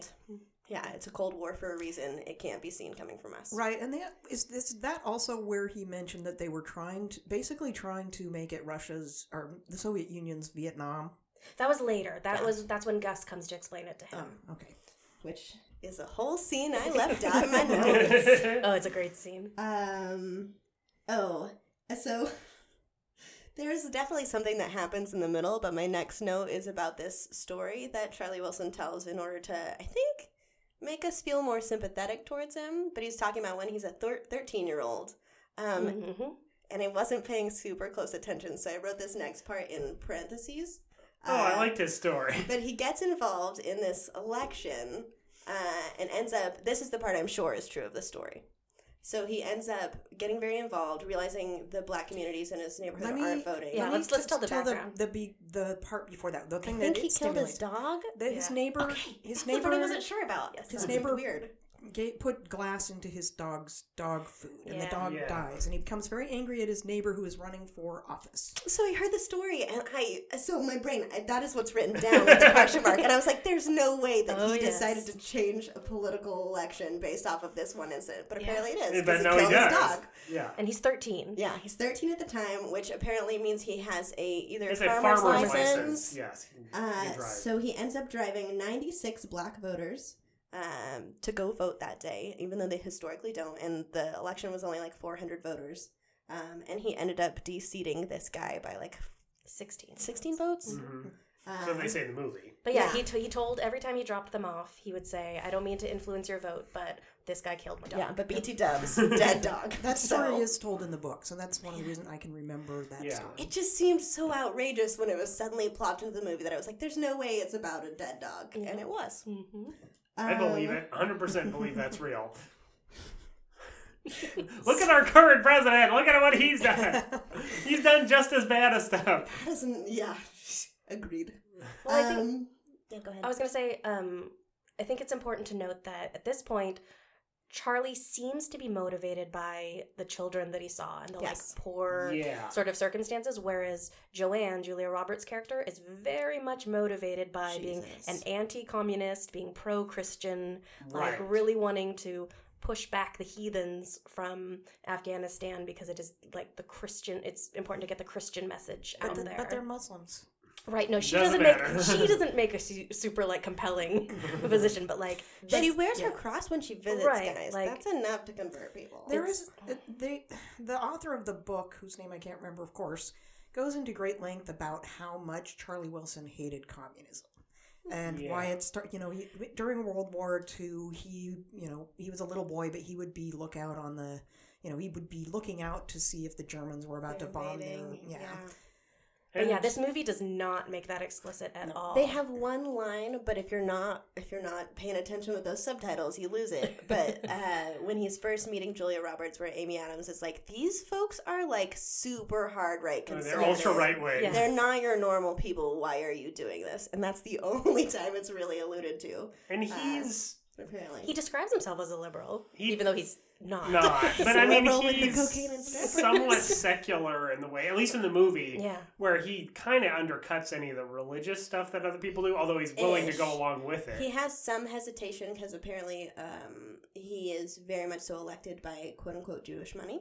right, Yes. and Uh, when but the that's the only hesitation he seems to show. when the constituent comes to say i need to put up a i need to be allowed to put Mm. up a Creche. Creche he's like just put it up down the block At the church. it's all fine Yeah. and the guy's like no i don't want I to do need that it And at he's the like, firehouse. I need it on public i don't grounds. care he's kind of like i don't care like he's kind of like yeah too bad dude yeah. So I don't know how accurate that is because yeah right he's that's tom Hanks, a Republican to from Texas. As yeah. far as the as far as the money from Jewish contributors is concerned, that I did read that part of the book. That's true, I'm and that is sure. true. He was very uh, supportive of Israel, and so he got a lot of support Mm-hmm. from Jewish uh, contributors. was Probably he a religious fellow do. No, okay I, he is. He's pretty. I mean, he's a movie character in this movie, but I'm- from the yeah. description of the, the the way that the author describes The him real is human. basically he just really was a womanizer. He was an alcoholic, but Oh, he really him. loved history. uh, so what you see, you see him in the movie, and who doesn't well, it's kind of there's a scene in the movie where you know he's at a party and he he's always looking for a drink, right? But then Yes. somebody says something about who's you know what's going on here or there internationally, and he immediately has answers. oh he knows everything. in, Oh, in the movie he knows everything He's clearly aware. He just also doesn't seem to be bothered enough to do much of anything. Usually. Well, it doesn't. Yeah. It doesn't mean anything to him. He doesn't need to. His Yeah. constituents are Yeah. clearly very non-demanding of him. He's Yeah, great. that's what does he he say? Guns favors. and what was the other thing he says? Uh, low taxes. Yeah. Go, guns and low and low taxes. taxes, and he can otherwise vote pretty much on whatever, which is how he gets all the favors that Yeah. he accrues. Yeah. Uh, yeah, he's he's the Sitting pretty. Well, let's Uh, turn oh, about the avocado. CIA, so the CIA even gives him a fancy bottle of whiskey. I think I'm not a whiskey drinker, so I guess. Scotch. guessed It's a on bottle that. of scotch. was it? Yeah, it was single malt Scotch, scotch. is just fancy, Which I thought was- whiskey. I only thought that was interesting because I'm like, that dude wouldn't like scotch. He's from Texas. Shouldn't he like bourbon? Oh, and he's drinking a specific bourbon the whole time. Yeah. I can't remember what it is. It's a recognizable one. That was the only reason I noticed. Is like, he probably would- does he like scotch? Right, and it was like Talisker. or That's not something. It was like a re- it was a known expensive Scotch. Yeah. But it's bugged, so don't worry about it. It's Such a funny scene. Yeah, that is a funny scene. Um. So then, Because It's he's this- in trouble. It's the scene where the cocaine charges come Yes. in. Sorry. Rudy So- Giuliani is. he is meeting Avocado for the first time, and he sends him out of the room for a minute. And Avocado has given him this fancy bottle so that he can bug the room. That we don't know this yet. Um, and so then all of his beautiful female staff all rush in and they're like, hey, NBC is about to drop this story on how you have been hanging out with strippers doing cocaine. hmm Um, and long story short, that doesn't really come to fruition all that much. But uh, Philip. Seymour Hoffman bursts back in. Well, he doesn't burst. He's invited back in. And he's like, I know all the solutions to your problem. Check with the limo Uh, driver. And also, it'll be kind of helpful later on because we can use this as a distraction and everyone will be paying attention to this and not all Mm-hmm. the movement with the war efforts you're making. yeah. Which does seem to hold up. No one seems particularly concerned about anything Charlie Wilson's doing. Well, he aside does from the also coke and the strippers. explain Right. that he can he can't because he's on whatever whichever one of the committees he's on. It's yeah. not the, the ethics the committee. appropriations- defense- Yes. Right. He can appropriate as an unlimited amount Yeah, of money, money. and not tell the con- not tell Congress what it's for. Specifically, yeah. Yeah. And this is when Avocado explains that the reason the CIA didn't want to take the money was because they wanted to sort of bleed the Soviet Union dry, um, and they didn't care that it came at the expense of Afghani lives. Yes. Um, so they that's why the guy didn't want to, yeah, sort of Get involved. get involved, and he was like, "But I will." So right. Let's get them armed. The idea is that the Afghanistan they want to arm the Afghanistan rebels but the rebels can't be caught with American weapons because that would be evidence that the U.S. is clearly helping the rebels. yeah. So what they need to do is provide them with Soviet weapons that could be realistically believed to have been yeah. captured. So the Israel Just like the army has Russian-made weapons. So they're going to make a arms deal with Israeli weapons dealers to have money, have weapons transferred to the Pakistans, who will be transferred to the Afghan rebels. There it is. So simple. But it's also interesting because Charlie flies out a stripper friend of his to do some belly. Well, she might not be a stripper. It's not, but it's not. It's not belly dancing either. does- it's just yes. stripping. she comes out to give a, a belly dancing show to one of I think the Egyptian the leaders. king because it has always been her dream, quote Right. unquote. It's so simple. But like it just it keeps like stressing that it has to be these unconventional methods, which is like Right. why the belly dancer comes Yeah. and like only Charlie Ugh. could do this. Even Yeah, uh, creeps the only. Israeli guy who was in the room for that is like, "This isn't any kind of belly dance I've ever seen." it's Yes. delightful. It's delightful. um, so then, while Julia Roberts has been helping orchestrate all this, she's also been catching more and more flack for all of her religious beliefs that are bleeding into it, and is essentially told to chill on that. Yeah, cut that which out. she does the opposite of, which is doesn't seem to hurt anybody in the end. Mhm. Um, but is I noticed because it's the one woman involved being told to just quiet yourself, Yeah, little take, lady. take it easy, lady. yeah, speak when spoken to. Uh oh, and this is when that great scene comes up. So they're starting to make all this progress. Meanwhile, they're having all this NBC story stuff happening, and this Mhm. wonderful scene occurs in a bar where Charlie finds out that Crystal, apparently, uh, is only going to tell them about the international cocaine and that none of the limo drivers are going to talk. Yeah. Uh, and everybody's super celebratory. And Charlie, in the midst of this celebratory um, moment, points to one of his four women from his office, goes, Hey, jailbait, let's get out of here. and then she just disappears from the scene with him, which then, as Julia Roberts is leaving, less than two minutes later, walks by the rest of the women and under her breath calls them all sluts. It's a very good movie for women. which occurred right after uh, Avoc- Avocados, Avocados Poor avocado. makes the moves on Joanne. Did we say that he was played by Philip Seymour Philip Hoffman? Seymour Yes. Hoffman. Okay, just making sure. Because at first that's all I was calling him. Okay. I had that one down. I was like, oh, nope, he died during the Hunger Games filming, so I remember. It's one of those faces. There aren't a lot of them. Did we talk about how um, uh, Charlie has to negotiate with the head of the appropriations committee, uh, Oh, think his right. name is- Doc Yeah. Long or something Doc, like that? oh yeah, Doc Long. I Yeah. think that's right. Uh, Um, played by uh, And and he uh, that guy from Superman. and he doesn't want to sort of grant this uh, He money. like he says he says you know doubling it from five to ten million is no big deal, but thirty five million, you know, that's some too much. real It's a money. Different story. So they have to fly him out to Pakistan to see the same refugees Yeah. that And Charlie Julia did. Roberts' character is. and she really time. this is when she really jesuses it up and Yeah, is like She's you're their turtleneck her savior if you give this money like these people have been waiting for you and your help and why don't you give them a speech and he delivers this very like fire and brimstone you know Yes. Well, god, god will smite the evil and us will always be on the side of good And they talk about a female prisoner in Pakistan who's been arrested for mm. Oh, fornication. yes, that's and right. And she's blind. Yeah. She was raped. raped, and she's in jail. And one of the agreements is that if Doc Long goes along with his appropriations, the Pakistani president has to pardon this blind. woman yeah, right? get her out of jail since essentially she's only been assaulted. yeah so charlie that's not a arranges crime. that arranges is a her release but- so that doc will go along with the vote And there's at the end of the scene where he gives the speech, they start chanting "God is great." Yep. And he joins right in. Yeah, Yeah. he does. So- Mm. They're so they're so culturally There is aware so this much movie. going on in this movie. it's movie. So nice. Um, I, you know, that seems like a good moment to also just mention how uh, very light in complexion all of the Pakistani and Afghani uh, extras were. Oh, definitely. Very very light. Uh, across the board. i mean I don't know what Yeah. Afghanistan people They're pretty- Afghans are like. they're caramel Yes, but these people weren't. There was like a good third of them where I was like, you might just be a very dirty white person. I could think that might be what's happening. I mean, the only real person of color who's a character in this movie is the Pakistani president. Yes. He's And the only his- one well, who And has- has his and his assistant. and in his people, yeah, but they don't. One of them I recognize from something, but I couldn't remember. Yeah, so Yeah. one of them has been in a lot of things. Yeah. Right, I, they I don't. looked him up at the time. But They don't have a lot of play. There, people of color do not have a lot of positions in this movie. I remember one, he's in The Dictator. That's Oh, one of the things. Did you in. see the dictator? I have not seen The Dictator, but spoiler alert. No, not. I'll spoiler it at the end. Huh? Okay. We will come back to The Dictator later. We're about to get Okay. there quick. Don't worry. My notes have gotten Are we gonna watch the dictator? Because I hope. Oh. Oh. That's a spoiler.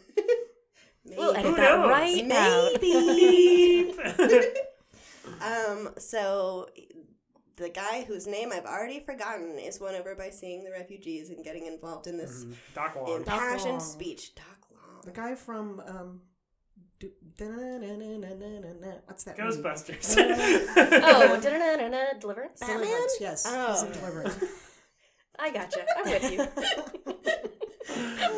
you guys. Oh, oh boy. Fine, it's Let's fine. move on. Let's move on from the scene. Uh, it's about to get very short because of these notes. We're so almost at the end of the essentially, cleared for the money times like a million. They end up Yeah, it getting ended up being 500 half a billion dollars, yeah. billion, 500 million, um, Yeah. which is way more than the 10 million of the goal.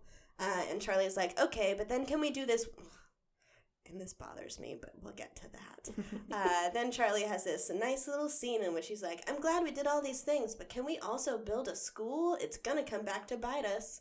Uh, over like 40% of the population and now No. Afghanistan is under 14, and so this is really gonna be bad. All the crazies have come back in. And they're essentially often. like, no, it was supposed to be covert. We can't do any of this. No, no, no, you're wrong.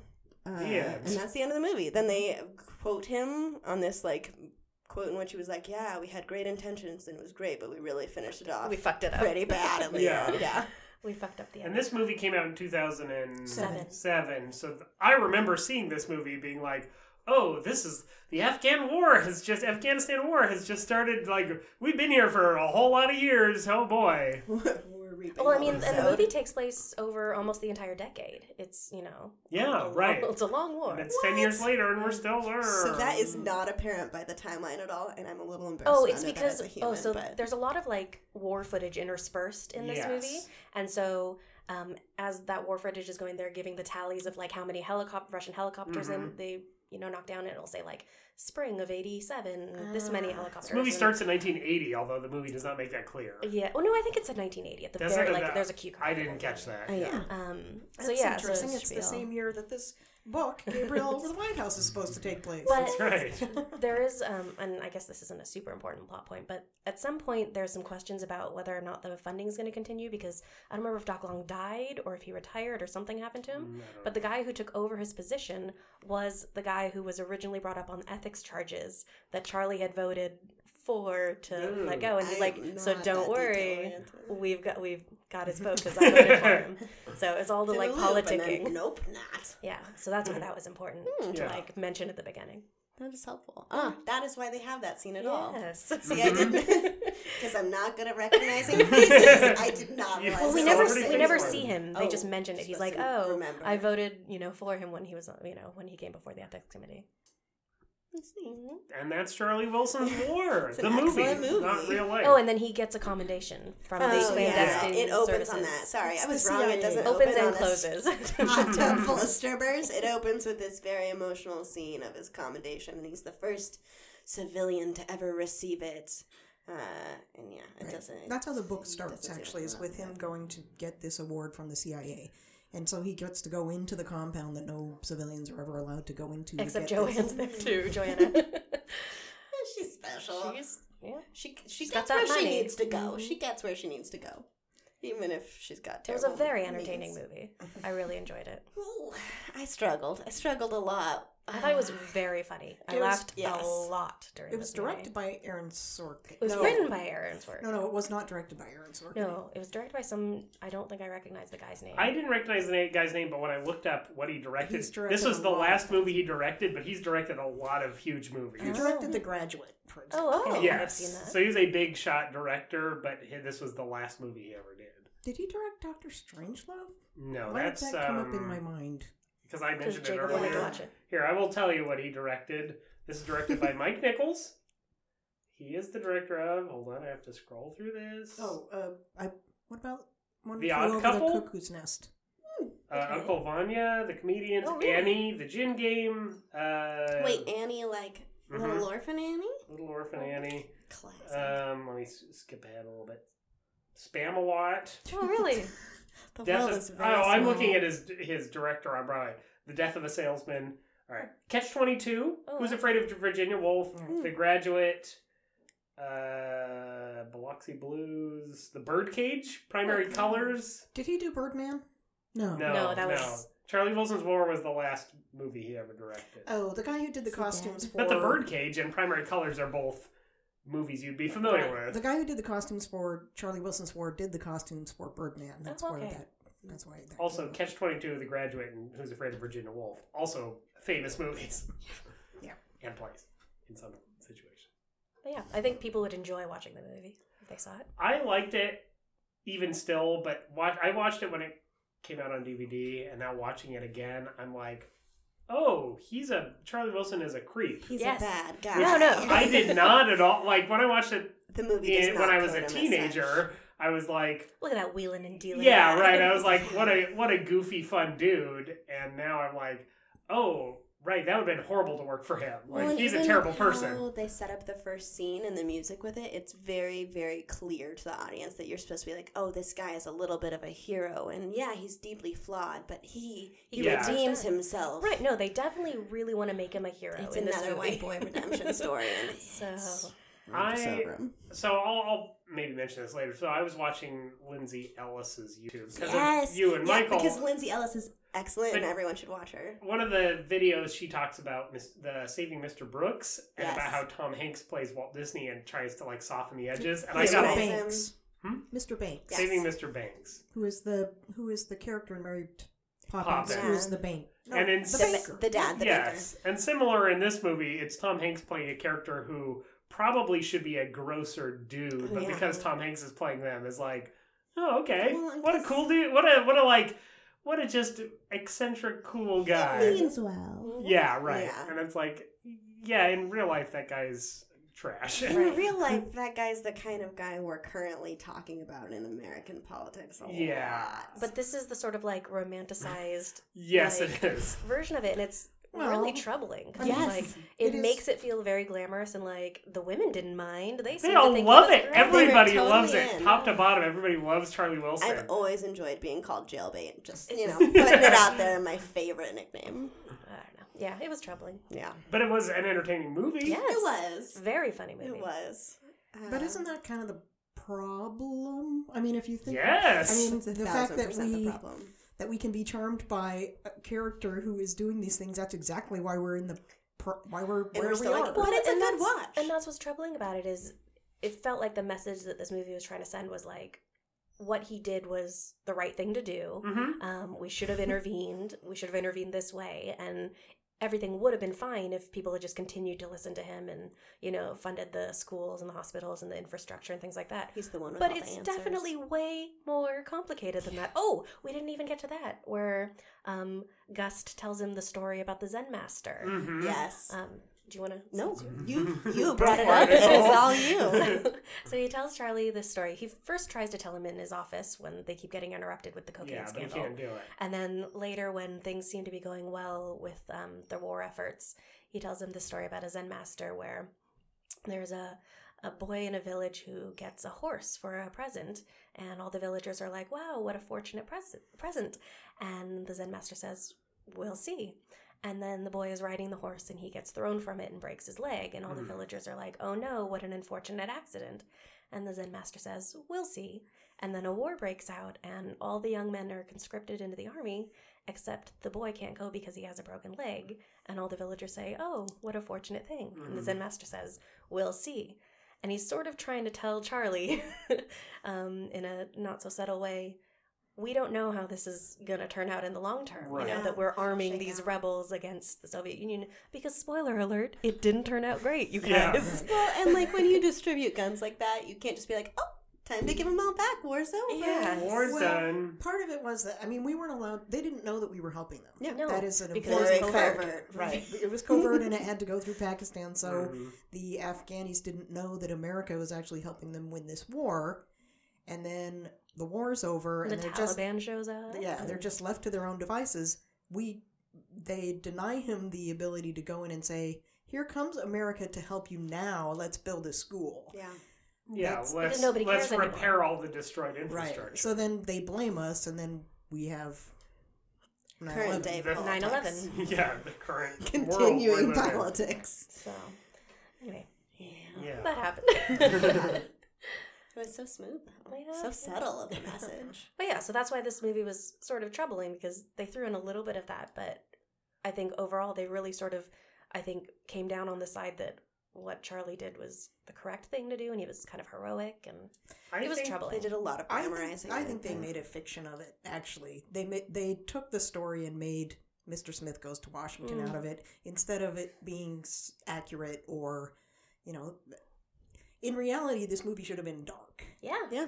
Yes, because it's And what it was- actually happened was bad. Was at very at the very least, even if you consider what he did in Afghanistan good, very violent. yeah. was a terrible thing, but maybe had a beneficial outcome, and then definitely did not have a beneficial outcome mm. Right.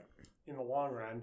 I think that one of the problems with this movie is that that I caught watching it now as an adult. Uh, he treats women terribly, hmm and the movie does treats this as a joke throughout the whole movie. He literally sexually harasses his He- employees. he is- he harasses his employees. nobody mentions The it. scene with Julia Roberts is especially troubling because this is an outside person, Yep. a woman who does not work in his office. What's her opinion on the people who work with him? They're sluts. Sluts. And that's, and that's it. And it's not like she says it and they're like, they respond to it in any way. Nothing They kind happens of in the chuckle movie. it off, and that's about it. And She's that's- mean to them about their position in his office, and then the movie just leaves that which is as weird like, because she that's definitely uses her she sexuality does. to get what she wants. It's well, and other young women's like with that. Yeah. Her with character is a joke, that she was too. having. Yeah, like so- her is a joke. His employees' characters are all jokes. The only people who Bonnie are, is really the only one who seems sort of respectable. But not. But the movie undercuts that as best it can, which is that Mm. she is respectable. But when she confronts Julia Roberts about like, "Hey, I don't do this," she's like, She gets "Yes, you down. are," Yeah, and then she does it anyways. Yeah. Like the movie It's doesn't patronizing. doesn't even take one second to be like, have any other character be like, "Hey, Charlie, this is a shitty way to be." Well, and they also undercut her very early on when they're having that ethics committee conversation in which she is talking about why do you read the news before it's really out? And he's Yeah. like, so I can be more informed than everybody else is,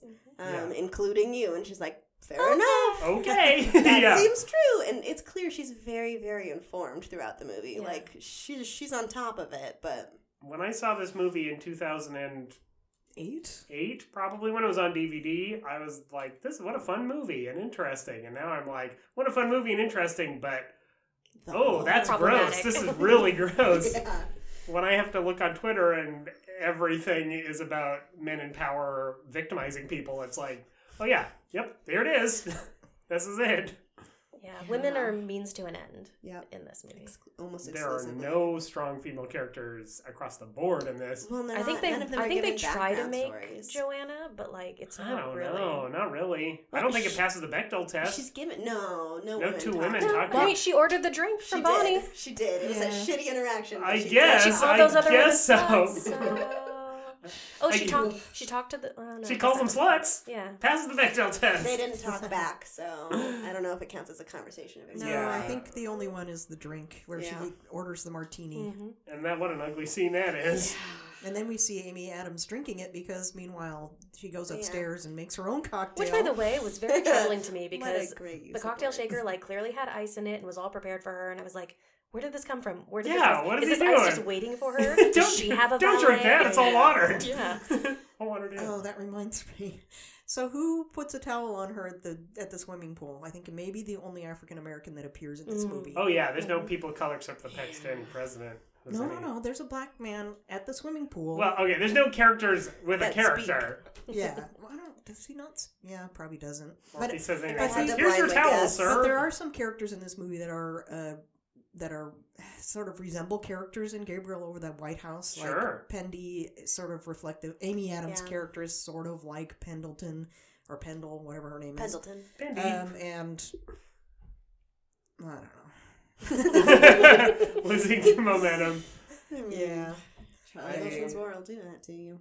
I do think it's interesting. So I I probably plugged this before. There's a book I've read or read mostly called the War the Way of the Knife, which is a very long book, um, but it's about it's written in 2014. It's about the CIA's um, change from being no I don't know how to say no military presence to having a military arm between 2000 well like 1990 and 2010 be the CIA becoming militarized which in certain time many times in history has not had a military arm because it's an intelligence agency um, but a lot of that book is uh, around Pakistan because the way that we've treated Pakistan has been at times very terrible because they have as their regime has changed have been like we do not want an American military presence here or we only want it under these structures. And George Bush Jr. and also Obama made it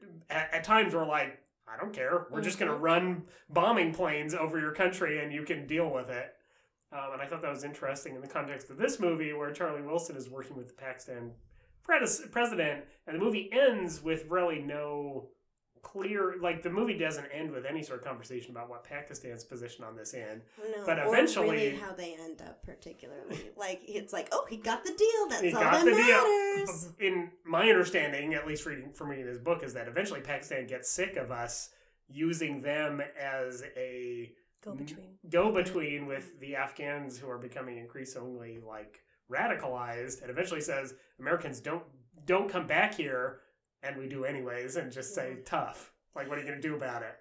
That sounds about right. Yeah, right. Like it does not end well for them at all. Um, but the movie doesn't touch on that even in a little bit.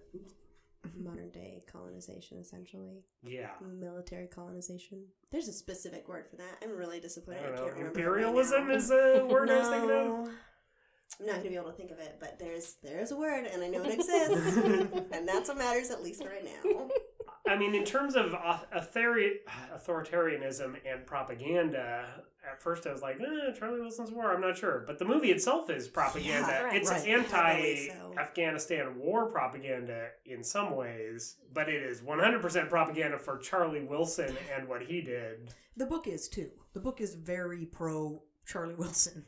Do we know um, much about the author and their background? He was with Charlie Wilson much of the time. There Was he go. like worked on There we staff or something? He was like a journalist, Okay. but he's very left-leaning journalist who. Um, I did find I. I was looking for anything that said anything about that kind of discussed the movie as propaganda because it seems like propaganda. Oh yeah, No Oh, you watch it with a 100%. very, and you're like, very oh, much like West Wing style, and Mr. Smith Goes to Washington. It's style. not exactly Keep saying liberal. The West Wing is propaganda, and It I really is just think that's 100% truthful, propaganda. wonderful television. by pro- by propaganda, uh, what I'm thinking is that that hyper patriotic uh, Yeah. Rhetoric, Yeah. right? Yep. We, we see that in Mr. Yeah. Smith Goes to Washington, and we see it in The West Wing. When there's lots of speeches. You keep saying Mr. Smith versus, uh, goes to Washington. That is so before our time. I've seen it. You Yeah, must I've be familiar with Mr. Smith Goes I'm to familiar Washington. with it, but I'm just saying that that is West Wing is Mr. Smith goes well, to Washington. okay. What about 80s and um, what about Lisa Simpson Goes to Washington, Sure. which is the same story as Mr. Smith Goes to Washington. Yeah, sure. No, I, I hear you. In fact, she tries to go to. She goes to that. He talks about uh, Lisa Simpson goes to Washington in this book. in your book. after he talks about Mr. Smith goes to Washington. Do you want to say what the name of the book is? I, I think I did before, but it's called Seeing the Bigger Picture, and it's about uh, American and international politics in film and popular culture. And the reason that I got it was because there's several references to Gabriel over the White House in it, and I wanted to see, you know, kind of what that was about. Mhm. Um, but anyway, when, when I'm saying propaganda, I mean, part of the purpose of propaganda is to make you feel something so that you mm-hmm. agree with a mm. policy or uh, somebody's ideology. Right. That's what Gabriel Over the White House was created to do. And this movie, Charlie Wilson's War, seems very much mm-hmm. along the same lines. And, Yeah. and mm-hmm. as does The West Wing. It's like it's meant to stir your patriotism so that you go mm-hmm. out and vote. It is or the most patriotic I feel. Yep. I'm being real hundred honest. percent. It is. Uh, I'd go to protests. No, I'm I'm patriotic otherwise, but the West Wing is it's definitely what gets me. Yeah. it always will be. It's like, oh, this is what it should be like. It really should. Toby, CJ you Cregg, should- where are you? Yeah. Right. Well, and even oh no, I'm not Well, gonna be able to think of her name. The West Wing is not a Donna re- Mouse? No. CJ Cregg. Yes. Yes. Mm-hmm. the Yes. West the West Wing and Charlie Wilson's War both written by Aaron Sorkin, Yes. which is amazing because I.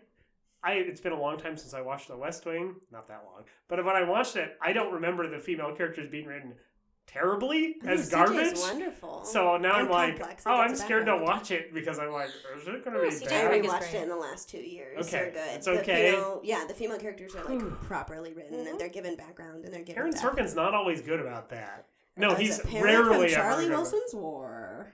or the Facebook movie, or Oh, To be fair, uh, that is That might- also that- in yeah, I was gonna say that might just be Mark Zuckerberg's sexist, Yeah. terrible on tech things. world yeah. stuff. Working it stuff. I'm trying to think what else Aaron Sorkin has written recently. Oh, recently, I don't know, but I was going to say tons of stuff. Probably stuff. stuff. Yeah, all He did a stuff all few the good time. men. He did Studio 60 on the Sunset Strip. How are the he women did in that? Sports Night. Can you tell I am a fan? yeah, right. How are the women in You Studio perked up. 60 on the I think he Sunset did The American President too, right? With Michael Yeah, I think so. Douglas. That's right. He really likes America, is what I'm hearing. Mm-hmm. A very patriotic fella. Just like Frank Cra- Capra. That's right. You almost said crap rat. that would be bad. But I mean, how do you guys like this movie? Let's do that. I want to know what Charlie Well, we- One? we, Charlie Wilson's we have to do them both. We didn't say how we liked Oh. Gabriel over the White House. either. Okay. We also, so we, uh, can I bring up one other thing that they talk about in Gabriel in the White House? And it's mostly, or over the White House, it's mostly just because I thought it was really, really precious that it happened. Uh, while he's outlawing all the various evil things in the world, he specifically mentions death lasers. Oh which yeah. I just, I can't Hell fathom yeah. what that's like still. It's so great. But I'm glad it's going to be outlawed in the new world. Yeah. It sounds glad it's covered. Yeah, no, it sounds very, very dangerous. Only life lasers. Yes. It's like Overwatch. I'm pro life characters. racer. Um, uh, Gabriel over the White House. I, I don't think it was my least favorite movie we No, watched. there's still time. Um, I, I don't know if I would call it coherent. It probably thought it was coherent. Um, I don't know. I, I guess I sort of tracked what was going on. I don't know. A plus. I'm- Stick I'm with West A so- plus. Put it on the back of the box. Uh, I don't know how I feel about it. I'm, uh, I'm meh about it. Okay. What kind of scale are we using? Whatever you want. I don't know how to go off Your of that. I scale. don't know how to It's the put Katrina that. scale. One through ten. Good class. Wow, it's got a whole range. It's class. Yeah. You asked me to rate it. I'm gonna, I'm One through ten. that. Somewhere in that I feel like I was aware of what was going on most of the time, even if it wasn't uh, clearly drawn out particularly. Mm. Uh, and I didn't hate it. I felt I definitely felt more anger while watching Charlie Wilson's War this morning, and I was like in the middle of self caring and pampering myself. It was gonna be hard to make me mad, but I was not happy. Uh, so I'd give it a four. See? Very Oh, important. It's in the okay. meh. Yeah, they also Yeah. had some like really outdated and really really wonderful at the same time special effects when they blew up that ship. Oh, That That's was great. cool. That's I what pushed that. it to like I could watch this again probably and not be miserable. Yeah, I mean, it's not Yeah. something I would recommend to people, but if somebody told me they were going to watch it, I'd be like, oh, all right. like Have fun. lava geysers outside of like coming out of the top of the ship somehow. Yeah. It's worth it for that alone. Yeah.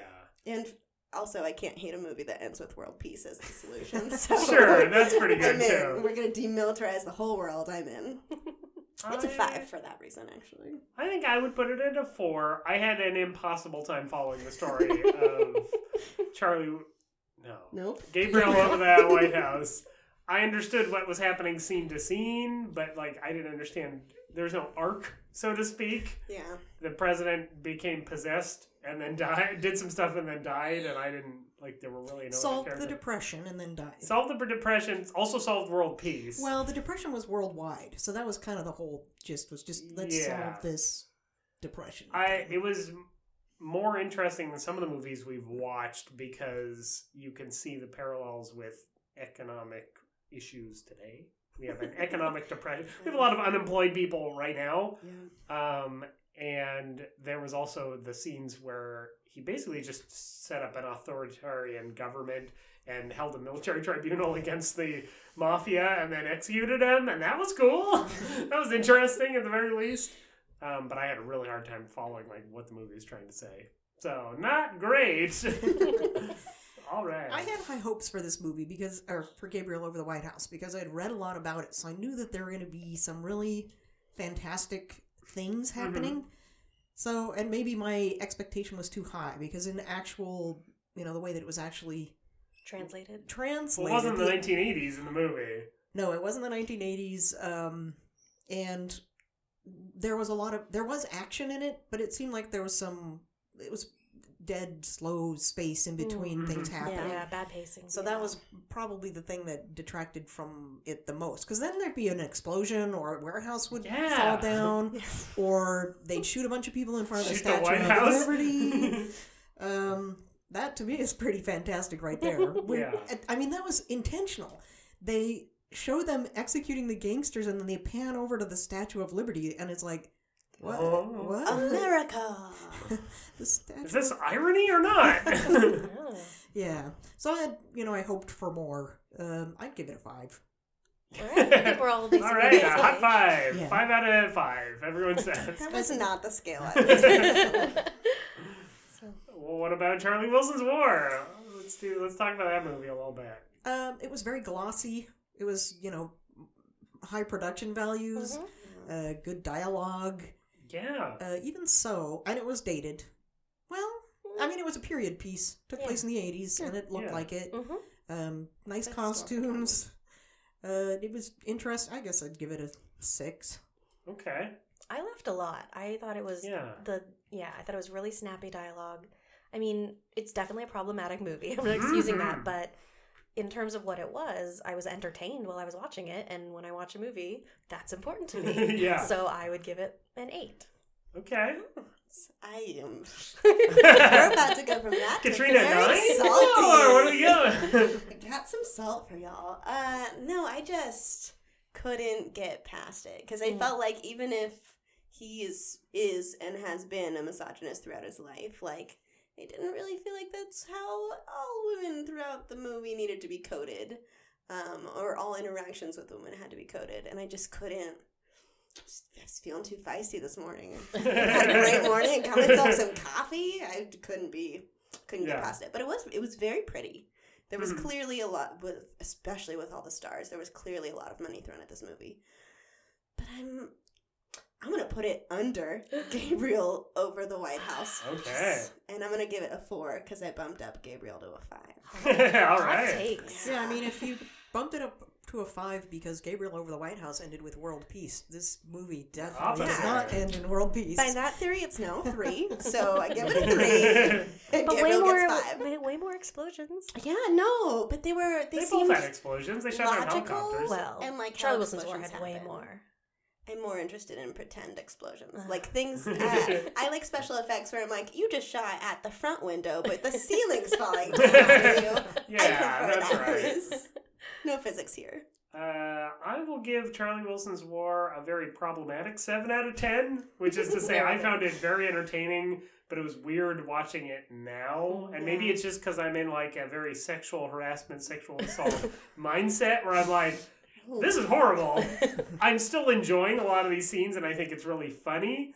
But not in the same way that I did when I watched it when it first came out, where I was like, "This is funny, yay!" And now I'm like, "This is funny." Ugh. That's kind of So- like a lot of things. All, all Uh-huh. movies, all movies I watch are affected, are different Yeah. now. Yeah. Basically, it doesn't matter what the theme is.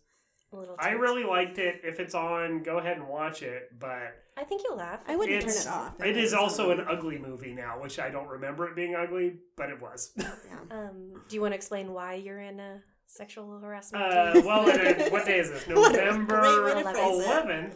Uh, about three weeks ago, I would say, the hashtag MeToo uh, thing started getting going where Harvey Weinstein was accused of quite a variety of sexual assault and sexual harassment, and that has expanded to include lots of powerful men in Hollywood and now powerful men all over the place. And in the past couple days, Louis C.K., who's now admitted that he did many of those crimes, and also Roy Moore, who is running for senator running in for who is currently acting as senator and is running Yeah. for senator, but also basically admitted, although not in those many words, that he committed all these crimes. Joseph and Mary were that age. It's fine. Uh, I believe his his response Ugh. was, "Well, nobody's all their mothers gave permission, so it was fine." We should be specific. He is alleged to have a inappropriate relationship with a 14 year old girl, And also when some he other was 32. teenagers.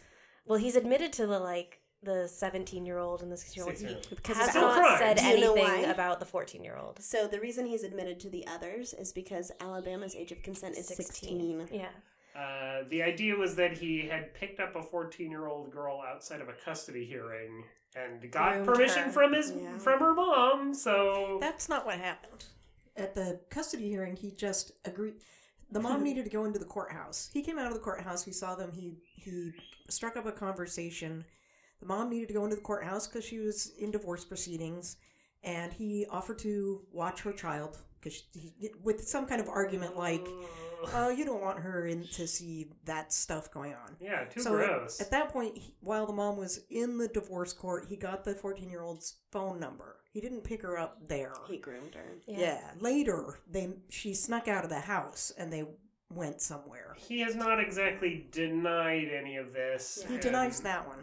He denies that one. He denies this very detailed other two are story. fine. Yes. Which has been very thoroughly reported by the Washington Post and sourced by 30 different sources, none of who, you know, most of whom don't know each other. Well, they're all liars. Like, no, it's- And It's- beyond all that, how much bullshit? Sorry, I'm not. I'm gonna say sorry, but I don't mean it. Nope. I don't mean it. Uh, what I mean. how much bullshit is it though that we have to both because the first woman who came out against Louis C.K. came out a year ago. Oh, no, but it this was has been rumored for Ongoing. one single. years. Yeah, but the specific the two women who went up to the hotel room Oh, with yes, them. yes. They came out with it about a year, year and a half ago.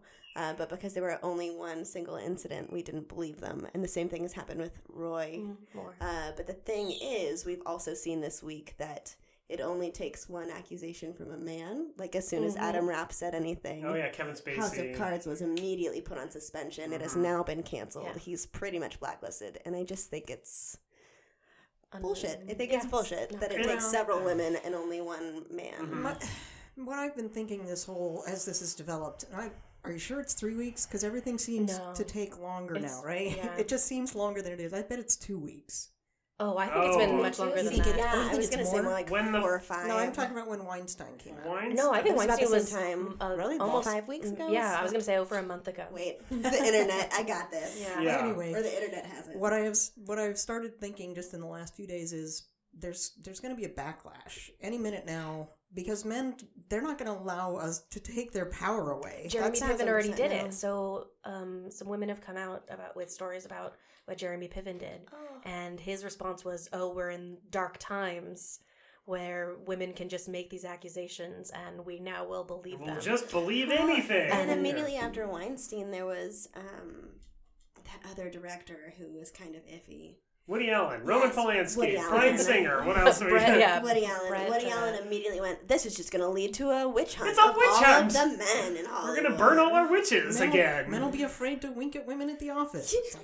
You- It's like, They Please should be. don't. That's harassment. That's harassment. Like I just this his statement. I, it is the most mind blowing of all. Aside from the Mary But please, Joseph won't someone now. think of the men? Because Yeah. hashtag not all men. They won't get to wink anymore. It'll just be so sad. It's so oppressive. What a boring job. I'll have to practice using both eyes at the same time. It's- it's I gonna be too let me take a minute here to rant.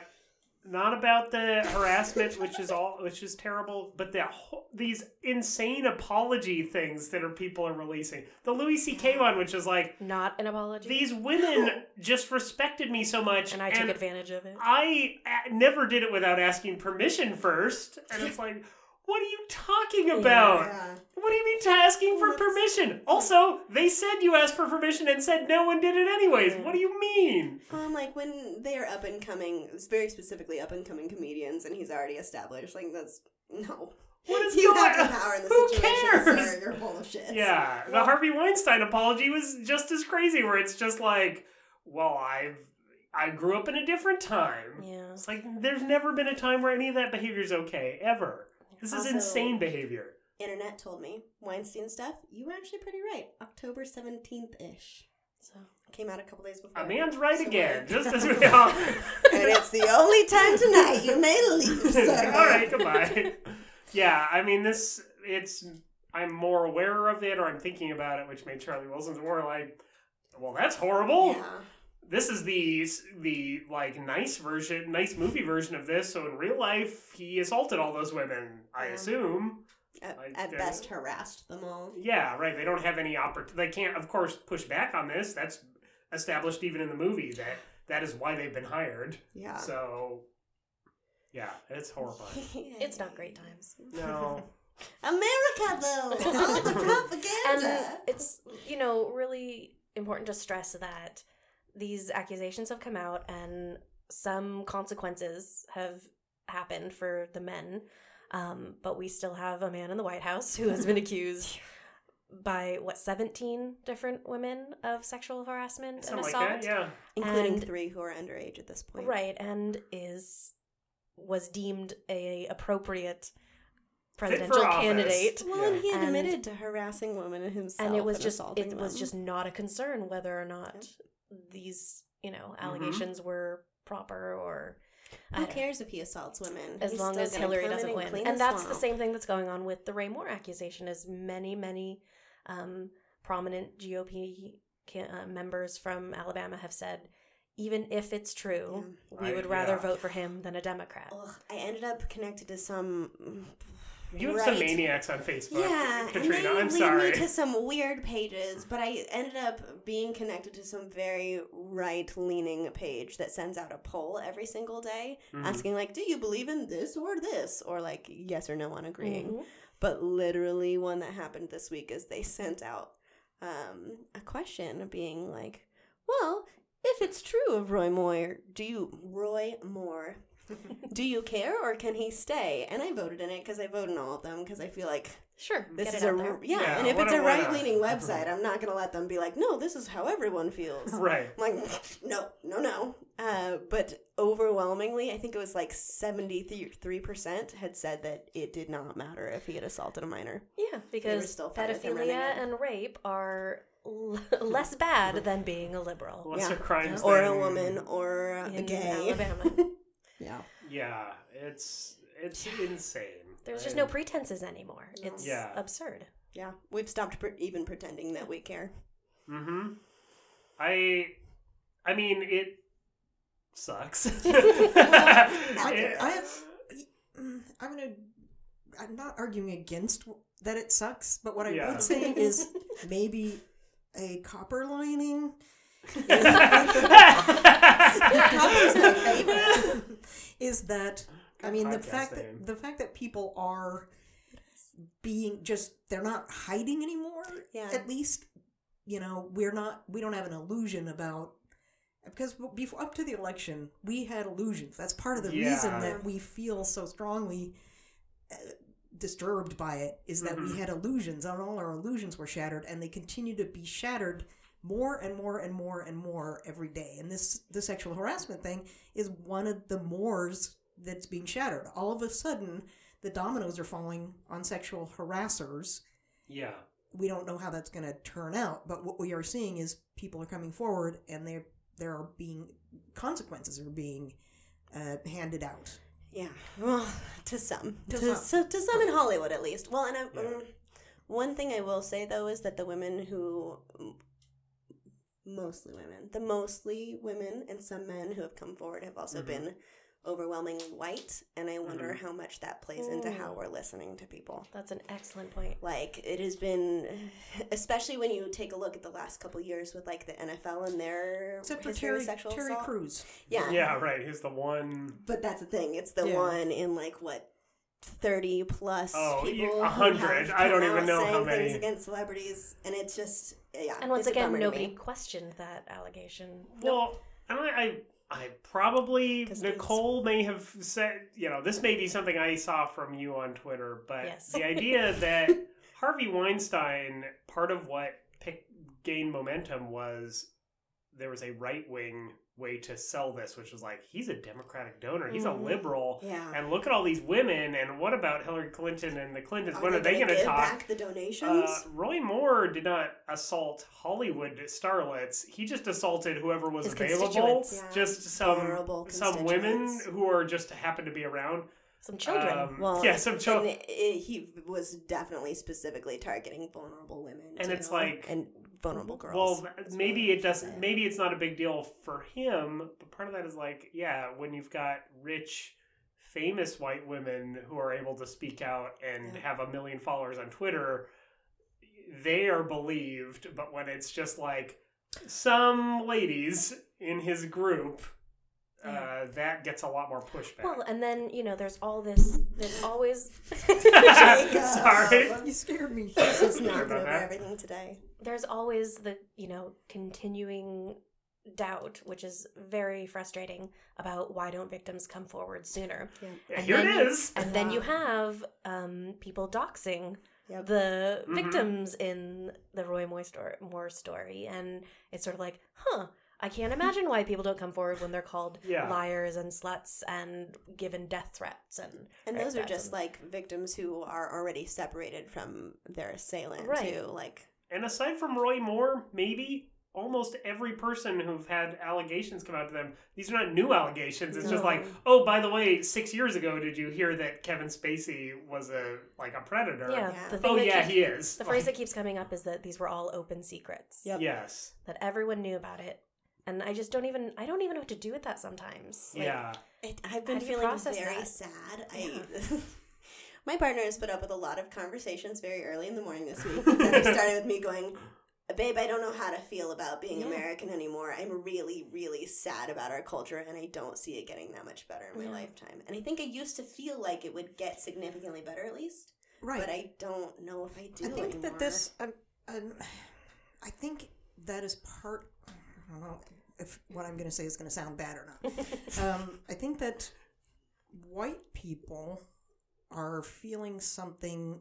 White people, I think that whole illusion thing. It was mostly white people had those illusions. Yes. Oh, a thousand percent. yeah because I- it's definitely come from a place for privilege. I would describe. thousand percent. I would have. I would describe myself as patriotic up till November 9th, but wa- just watching that happen, like Of it- last year.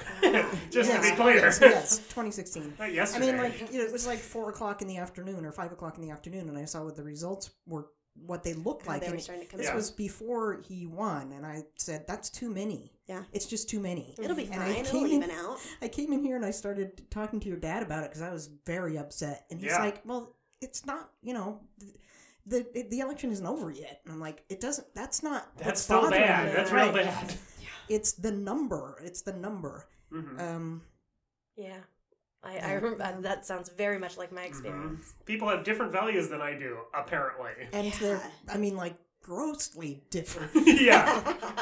and when it turns as it turns out i mean the the the part that i've found chilling about the sexual assault i know this is not authoritarianism or propaganda Eh, uh, it kind of is. well maybe a little propaganda uh, for whatever reason the thing that's affected me with kevin spacey weinstein and louis ck now is all the clips from comedy shows and stuff Mhm. where it's like oh this was not this was an open secret and then like 30 rock made a bunch of jokes about this Mhm. six Oh, years ago and i heard those jokes And didn't know and it had no like and all the breakdowns now of louis ck's show of like remember this episode where he jokes about sexual assault? Yeah. It's not funny anymore. Yeah. Like this is horrifying stuff. All the stuff that talking was about sort of number one. for his like was under the guise of being a feminist. Yeah, I'm a, good- and that, I think that's been my big thing is they have all come off as like fairly liberal, good quote unquote good guys. Like Kevin Spacey, Mhm. I've not heard a bad thing about him until now. Essentially, And I now feel like it's that is true of Louis C.K. It was like, oh no, you're an ally. You're co- you're ally. You're cool. You can stay. Uh, and I feel like Roy Moore is the only one who's been like, oh, this is a departure. It's always been Yeah. trash. Yeah. yeah. I mean, I wasn't gonna say it, but if you will, Well, I'll say it. Sure, why not? Why don't you Oh, listen to the Well, he, was, podcast? he was kicked out of the Supreme Court twice in Alabama, so it's not so supreme anymore. But the Louis C.K. All these things where I'm suddenly seeing like, oh, I have seen this episode of that comedy show, and now it's like, oh, I can't watch this anymore. I just would not be able to handle it, knowing that like this isn't kind of an uncomfortable joke. This is some writer expressing something about themselves or their guy they work for. That's why those conversations about whether or not it's a, ever appropriate to joke about rape and sexual harassment um, came up, and you know his stuff was kind of used as an example of when it's okay. Yeah. Right. And now you have to sort of take a step back and be like, uh, but was it? But also don't be like him. because Listen to his maybe there words, is, don't you know, his actions. maybe there isn't going to be an example. um, Yeah. or at least from men. Yeah. of Right. making a good joke. Certainly not it. that man. So I don't know. It's troubling. Also, so I, do, I just because I don't want to minimize any survivors' um, experiences, I do want to say I messed up a little earlier. I remember that Lupita Nyong'o was one of the people who accused Harvey Weinstein. didn't so about that. yeah, she was among the list. Oh. Um, so I just wanted to make sure I Well, good had call. not forgotten her. yeah, good call. yeah. It's yeah, it's very troubling, and it also made Charlie Wilson's War. now watching troubling. it in this week, Cringy. in November, was like, if this is the movie version of what he was like, Right. the real life version must have been a nightmare. Yeah. There's no way that this is a softened, not a softened version of somebody who's just a predator all the Well, time. Well, I mean, the way they softened it was by having the women enjoy it. Right. Right, exactly. Yeah. That's exactly it. That's not great. That's bad. That is bad. Aaron Sorkin, you're bad. Mm. Charlie Wilson, you're bad. Yeah, Charlie Wilson, you're real bad. Yeah. It's it's ugly. So, All right. Yay! Any, any happy notes, guys? I have one current event thing that I was looking at about propaganda, not about authoritarianism exactly, but ongoing over the last few months has, well, I don't know, last year now, has been Russian bots and Russian computer people impacting and promoting propaganda in the US, particularly for right wing candidates. Mhm. And when I looked that up this morning, one of the examples was you're doing a Oh, uh, the Lo- Manka Dhingra versus Jin Young Oh, Lee, yeah. Englund. Yeah, I saw that. Uh, there's an article about how Russian bots were promoting Englund in Washington State in this in this city, basically. Uh, they were about ten percent of Englund's Twitter presence or the, her followers were Russian bots. For anyone not paying attention, this was a really important election um, in the 45th district because if a Democrat was elected, it would tip the state Senate towards Democrats. Yes. Um, otherwise, it would be still evenly split. So it was. It was a lot, a lot of out of state money was poured into this election, And she did Um, win. and by- she yeah. yes, Manka among- Dhingra won. Yeah. The Democrat won. So the you the Washington State Senate and is by a handy margin rad. too, which was Yeah. nice. And she's actually representative of the count of the district that's. I'm I'm almost in that district. I Yeah, didn't get adjacent. to vote for her. But Are you 48? I'm 48. Yeah. Oh, also, if we're now specifically talking about Washington politics and all the sexual assault stuff, uh, it makes me real sad that it was such a hard fight to deseat our King County Sheriff. John or Mhm. hmm He has been. Uh, we've paid a lot, a lot of taxpayer money to cover up uh, gender discrimination and also sexual harassment lawsuits And- against him. and possibly rape. and possibly Yeah. rape, at least Yeah. accused rape. Yeah, there's a woman on election day. Actually, her permanent protective order hearing was pushed back Hmm. against him, Mhm. uh, which thousand percent is connected. Uh, it is very, very But hard to get protective did orders. Mitzi end up winning? in- She Yes. did. Okay. She won pretty Yeah. handily. Yeah. No, I thought it was like two percent. It was So yeah, when I was first looking at it, it was almost a it was a pretty even break, and it was still early in the Yeah. in the vote counting, but it was about a 40, 60, 45. Oh, okay. So it was a much bigger margin than I was- thought. Yeah, yeah. it- it- I think it was I 52 it- 48. Yeah, I I saw it. think it broke away. closed a little and then it broke away again. Okay. Because the first votes, you almost always the first first votes that get counted. The Uh, incumbents. yeah, are well, and they just tend to be more conservative leaning, Hmm. and which is really an interesting thing to think about with how people turn in their ballots and when. But Hmm. If the you're first not a usually tend to go that way. if you're not a Washington State listener, Sheriff John Urquhart or former Sheriff John Urquhart, I don't know if he's still there. Or when still it changes. Yeah, I don't know when the trip. So uh, during the election for him again, it, uh, he was accused of a lot of discrimination and assault and rape. Um, and among the things that were definitely proven was that he put a lot of time and effort into covering up These accusations. accusations, doing things to make sure he was not prosecuted or, Or investigated. investigated in any way, using his official capacity to, if not illegally, to legally Inappropriately. inappropriately when you're sheriff, dismiss the these claims. endless, You're sheriff. and thankfully he did not win the election. Yeah. they had again. to outsource the. They've had Even to though I didn't like Mitzi that investigation, though. much, uh, even though she has some policies I don't support, Me too, but also she's really cool as a human being. yeah, I just couldn't vote for She's John. she was Urquhart like one of the first women on uh, SWAT teams in Washington, if That's not cool. across the country. Yeah, uh, and she's a lesbian, which is pretty rad. So I'm I am there while I'm nervous about her. Yeah, as right, I will like- kind of always feel about sheriffs and Mhm. police department stuff. Yeah. Uh, I feel may, way way way better about her than than John. You want Yeah. to talk about the mayor of Garbage Seattle? John. yeah. Do Turns wanna- out that's all our year's been. It's just been Katrina, sexual you're the only assault, Seattleite of the four here. Which is crazy because I'm also I don't count myself as such. I only moved here three years ago, and I definitely once a Texan, always a Texan. So that's Sure. in there forever. You have a Uh, Texas? Can you do a Texan accent? Accent? oh, Did you ever have an accent? Yeah, and it gets worse when I drink. Oh, Uh, really? But I'm from Dallas originally, so I'm not from an sample it? area. It comes out with it. sure Shots, shots, It's just very hickish. I get Sure, embarrassed because I definitely fine. sound like a hick when I do it. Uh, but there are words that come that it comes out with. Obviously, y'all. Mhm. Um, but like, Michael was pointing it out to me too recently with certain Mm. words. Um, but it is almost always words that I'm gonna think on it, but I will give it to you by the end of the. I'll think on it. Um, but it definitely gets worse when I drink. so who did you vote for for mayor? Can we ask? Yeah, you are more than welcome to ask. Uh, I ended up voting for Cary Moon. Okay. She doesn't speak over women of color when claiming to speak for them, and that was my big push on her. Also, I feel like I so I used to do I used to specifically work with homeless youth, and so I am very aware of and involved in what is uh, deemed by the state a state of emergency on homelessness for two years now, Mhm. um, and how ineffective most of our means of fixing that have been. Um, and it Cary Moon feels to me more like she would have actually a made a clear effort to stop the sweeps of camps, which doesn't actually help anybody who's homeless. Mhm. It just moves them to a new place so that and in this city, everyone should know this. It's and I imagine across the country, but in this city, uh, that means even during the winter they take away people's tents and their sleeping bags, which when it gets real cold can literally mean life or death in this country Mhm. uh, in every country, I guess. That's In hypothermia. cold That's how it works. That's how it works. Yeah. Um, but Cary Moon felt like she would actually make more of an effort uh, as far as stopping sweeps and as far as like housing first goes, which has been Mm. proven to be pretty effective in the limited places it's been tried. Did you have a preference before it got down to the last two?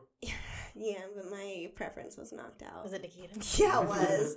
yeah. We I should- have been a socialist since I was 13, so I was all for Nikkita. We should mention you were making a reference to when they were all on a um, Yeah. uh, Debate. yes. Yes. the debate and They went to A the question. stranger specifically, and were because the stranger is one of the two major places that people turn to for voting recommendations. In It's a local newspaper. Seattle. yeah. Yeah, and they are more liberal leaning.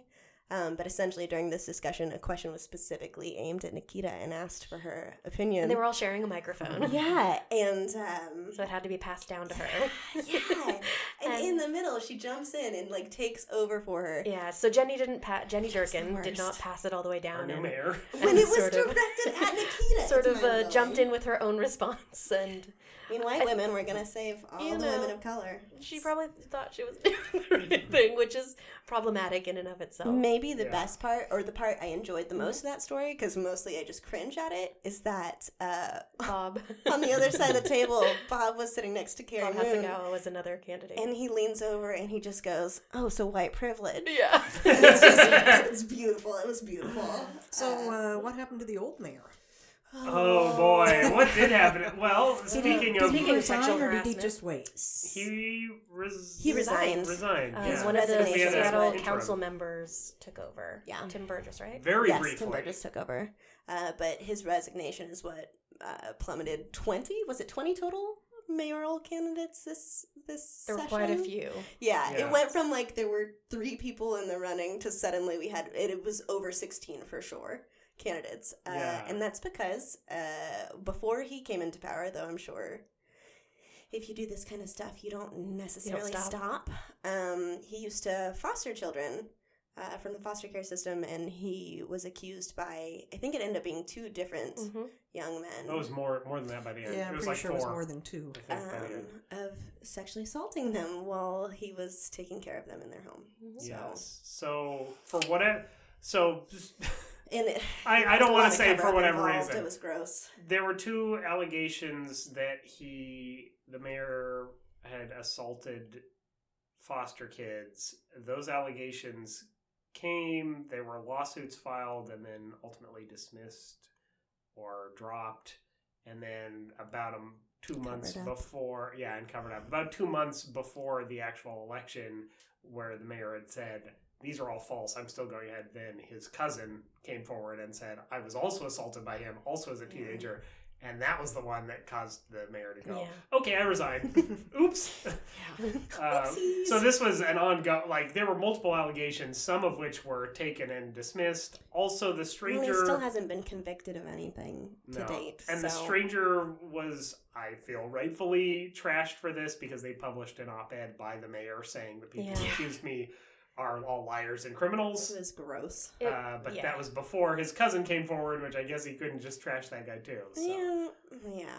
so Well, there's the, the, stranger problem, the problem was platform. that the attorneys that they the victims had hired Mhm. were pretty well known conservative um, activists who had sort of pushed this in, earlier in terms of responses to things like legalizing gay marriage in Washington state. So it was very easy to attack their sources and their credibility and based they on did, that. and they did. And he did. So I think again, not to excuse what the stranger did, but I think that's why they were sort of open to him responding. But yeah, I don't mm-hmm. think they should have given him Well, that platform. Foster No. kids are rarely listened to or believed in situations like this, so it is completely unsurprising to me that that was the pattern before and no one listened until his cousin. I mean, an ongoing problem with these allegations has been that men are listened to more than women when it comes to these allegations.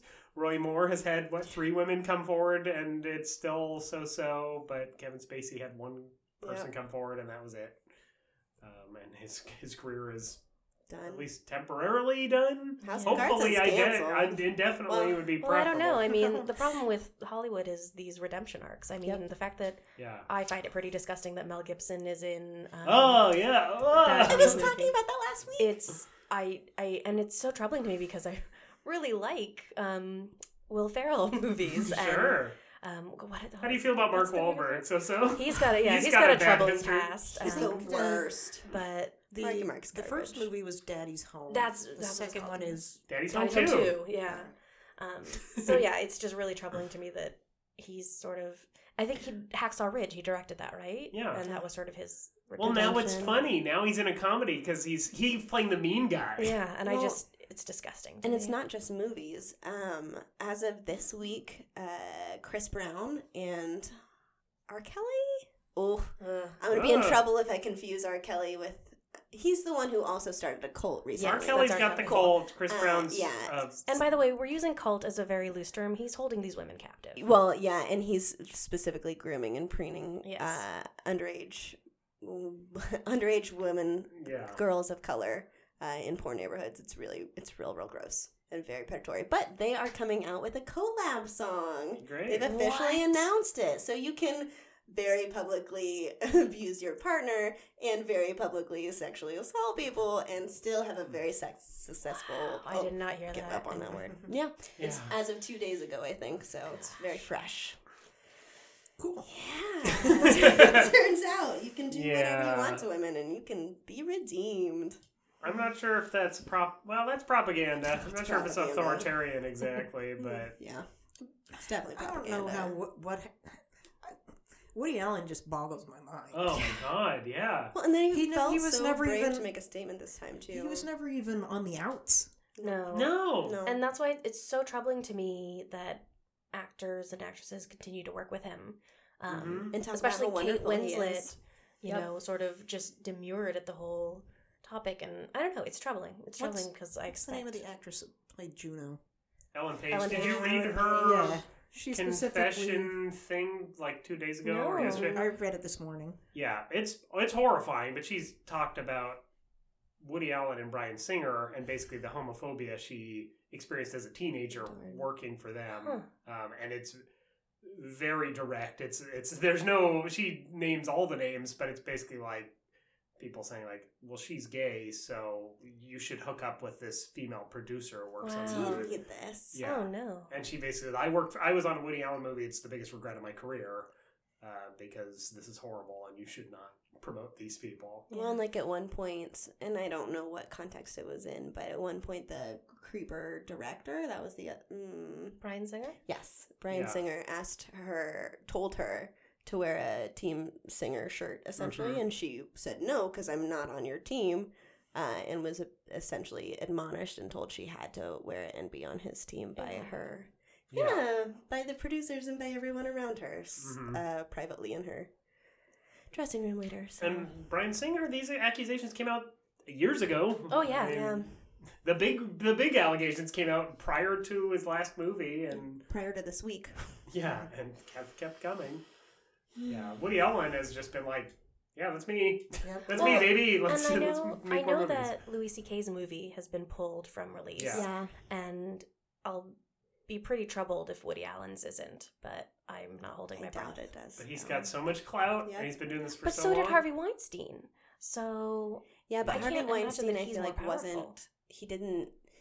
At the point that Harvey Weinstein is now, it feels more like he has a big money hand in it versus like i I'm helping to produce said art thing. Hmm. And I think that's at least to me, it feels like that's the difference in how he's treated versus how Woody Allen is treated. Like he's so much a part of making the art still Hmm. that he is revered beyond it. I feel like Woody Allen's accusations go back so far that it's easier to dismiss them because people have become familiar with them. Yeah. I hope that that's Just not the accepted it. case, but it's there's nothing new coming out about Woody Allen. It's all from the seventies. Yeah. I mean, he's been a predator for forty years now, Yeah, it wasn't the 70s. thirty years, Um, thirty to forty wait, years. Yeah, maybe it was the 70s. It was when he was with Mia Farrow. Yeah, right. It's been a while. Like he's been a predator, a known predator, and kind of was like, yeah, that's me. Yeah. And it's Wink, not. He's Wink. leaned into it. Is it? essentially. Is it wink wink? I mean, he makes movies about dating younger women. It's Yeah. Ugh, and to have coded it so much into your own, it's yeah, he's Yeah, it's gnarly. nasty. Coding it into your own career like that is gross.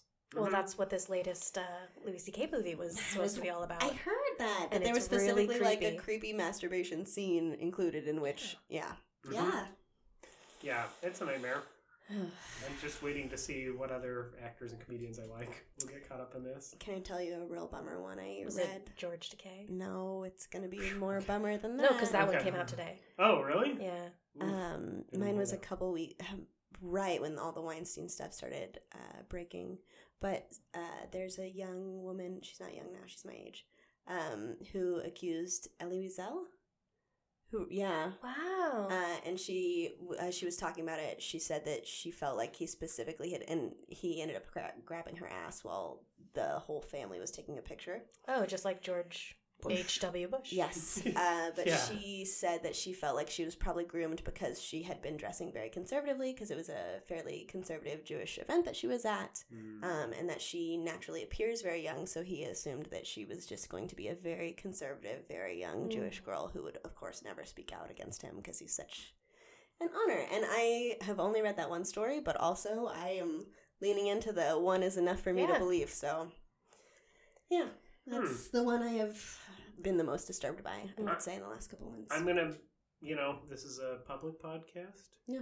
I have no evidence to back this up except my my heart, and I love this guy. But I bet Larry David. That's where I put my Oh, money yeah. on. I put hundred bucks on Larry David Oh, coming out at some point because he was in a Woody Allen movie. His his his TV show is all about him dating younger women. Mm. well, and his He's been very abusive to women. His Yeah. creepy. He's one of those dudes that I watch and I'm like, mm, I would not want to hang out with you in a room alone. I hope It's not. a bummer, I love his it's shows. I love everything he's done, but Yeah. there's some vibe now that Louis C.K.'s come out, and I've tried to reflect on all of his shows and stuff. I'm like, Hmm. okay, See the pattern. maybe Marc Maron. What else we got? Hmm. What else can we We'll see. Yeah. We'll find out. Yeah. All right, good. Yay! yeah, With a happy Oh, note. It's a dark week. I don't know. sure. How, I'm, I, I guess I. The reason that we spent so much time on that is because it's happening right now, so it's just like in the air all Mhm. around us. It's Yeah. not really. uh, And we did see it a little bit in the movies that we watched. It definitely covered, like, it colored. I was wearing Both movies, actually. whatever the opposite of rose colored glasses are. I was wearing that Yeah. shade uh, when watching today. Yeah. I mean, it tie. Let me tie this into propaganda in a second, which is that all of these issues, the way that they've been presented by our media, is that Weinstein and Hollywood they are predators, and Roy Moore and Donald Trump. These women were They're permissive victims. on it. Yeah. They're And. I don't that none of that is true, but because of the way our media is split between basically propaganda and news, propaganda is pushing Donald Trump and Roy Moore as like, eh, who knows? Who's to say? The women are liars. Mhm. Um, but it's they can get behind Harvey Weinstein being a predator because he's on the other team. Yeah, it's the liberal, the liberal Hollywood of media. Mm-hmm. Yeah, and then that all ties into the authoritarian side of things because Donald Trump and the administration we have right now is happy to silence media that is critical of him. like Yeah. that, that is how that all ties together. That's part of why some of these stories are getting more promoted than others. Yeah. Well, and to have a president who has openly spoken about assaulting women and who leans so heavily into the I'm just going to cover up anything that doesn't look pretty to me or Mhm. pretty of me. And uh, doesn't want to see anything a- that's not pretty of Yeah, him. it sets a really dangerous precedent for where the news coverage is going for half of our country. I mean, statistics now say what he's got a thirty-three percent approval Yeah. rating, Yeah. so thirty percent of our country. That's still a third, though. That, that That's I'm still still concerned by that. Well, speaking of authoritarianism and uh, news coverage, Yeah. Um, so in Gabriel over the White House, one of the things that the president does is broadcast because everybody's got a TV now because of technology, because of new technology, and they're all owned or operated by th- one of his uh, assistants. Yeah. Um, oh, th- in the book, not in the movie. Um, but if you think about it right now, the FCC is uh, deregulating certain things that will allow Mhm. right this right wing uh, conglomerate What's the name of the TV? Sinclair Sinclair Broadcasting. Broadcasting Thank you, Nicole. to ba- to basically take over every Local news. All Every- media. every area. Yeah. Here it's KOMO News is the one that they've taken over. It's So I- very apparent. I was going to say, you can tell. So I would not be at all surprised to see our our current president a couple of years from now, once they've established all of their locations, showing up on TV, doing a little fireside chat, mm-hmm. convincing the public of whatever his policies are without any kind of restriction. You guys seem surprised when I said this. So Donald Trump does a YouTube broadcast like every week. It's a real thing. But it is that's a, real thing. But that's a thing you can choose to. That's at. true. But I mean, there is a fireside chat that you can choose to watch. Now they are extremely crappy, and he is clearly like not paying attention to what's on a prompter. Wanna This is this is not the fire and brimstone speeches he's known for. This is the Is he known for those? Well, it is I is feel like not the. always incoherent. They're incoherent, but he's like clearly talking about whatever he feels like at the moment. He's These are the like cuff. this is this is him very. He clearly does not want to be doing these, but you can go watch him do a fireside chat. He doesn't seem to want to be doing anything that is required of a president. It's so. true, but this is he doesn't get to pick No the words in surprises this. there. This is just him like very quietly reading in a some can be office in quiet? the White House when he's bored. I'm gonna check it out. You have convinced me. I'm gonna watch one tonight. That is a thing. Then I won't watch another one for the next three Yeah. years. It's just not a. Because maybe there won't be a. I can't. You oh. can only hope. Yeah. So speaking of pretty things, let's talk about the cocktail. Yeah, Oh, that was yeah. very pretty until Oh, and it it. was so delicious. Thank you. That's right. That's the right thing to say. So the cocktail, um, I, I'm trying kind of try to think of how I arrived at this cocktail. Yeah, how, this was a complicated one. Yeah, it had a lot of different standards. ice cubes in it. That was one of the things. yes, it did. Of Um, different shapes and colors and everything. Yes, different Great. shapes and colors. Oh my. Mm-hmm. Um, my husband's coworker went to England recently, and she had had some gin that was some kind of color changing gin. And my husband came back and told me about it and said, That sounds like something you Lance, might- he's been a guest. uh, Lance from episode two. My daddy. Season two. Um, Power of the Press. Mhm. Um, so he, you know, he thought I'd be excited about that, but it's not something you can But you actually... weren't. Shut up, Dad. Um, but I was thinking with this movie because I knew he goes through a transformation that it would be kind of cool to have a drink that mm. I like that none of us put that together. Nope. Part of. Not We've clue. all heard the He turns description into a and how it butterfly. So I just went on the internet and said color changing alcohol, and it turns out you don't have to get this gin, which is made in the UK. You can just get this stuff that's called butterfly pea tea. P is spelled P E A, by the way. I didn't understand that at all. T is also spelled the same way. Or Yes, TEA? T E A. and it's a it's a tea. It's basically some very deep blue flowers, and they are pH sensitive. So you make this tea. The tea is blue, but if you add anything acidic to it, it will turn pink.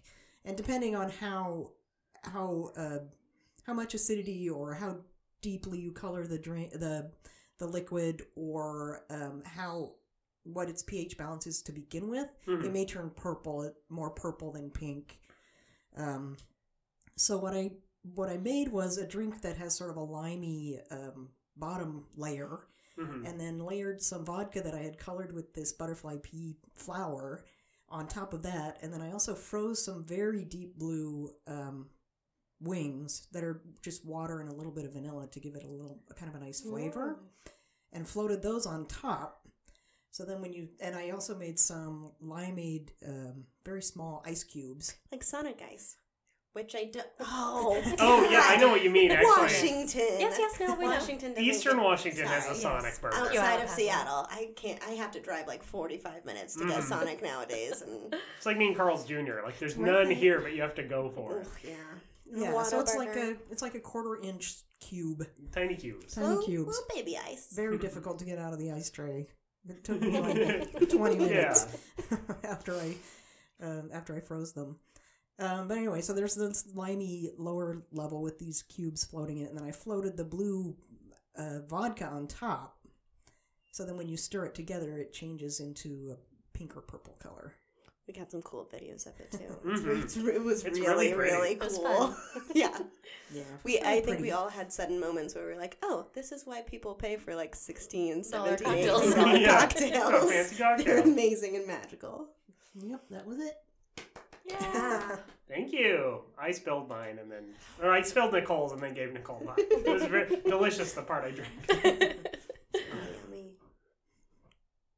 Well, you guys want to talk about plugs? We're Yeah, gonna do some plugs. plugs? Yeah. plugs, and then uh, I'll tell you what we're gonna watch next time. Nicole, what are you plugging this week? I don't week? think I have anything. You don't have anything to plug? No. Uh, no. Come back. Come back to me if I have anything.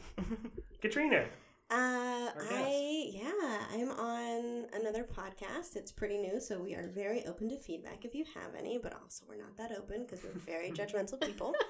Um, but it is called Silent Moment Podcast. I'm You pretty look that's confused. Just rolls right off the tongue. There was like lots of conversation about the name. Anyway, Okay. it's Silent Moment Podcast. I'm gonna be good about this plug. I'm about to nail it. I've Yeah. not been good at describing Swish. it prior. Uh, we essentially talk about uh, things that we miss and like re- are reminiscing of, and take a moment of silence for it. But it can be anything from the silly, like I really miss being able to take Dimetapp all the time and get like little child drunk, which is a thing we covered, to like the very genuine of moving out of a place that finally feels like home to move to a new place, uh, to to some of the horrific, like the death of science that's currently seeming to happen. Okay. Uh, so you should listen to it. yeah. Uh, and you should listen to the silence because we do include some, but we also include Easter eggs. But you'll never know. You can't just skip ahead and skim and look at the like sound waves. That's Not I'll fair. know, I'll know, and I'll know you're a liar. So don't do it. Oh.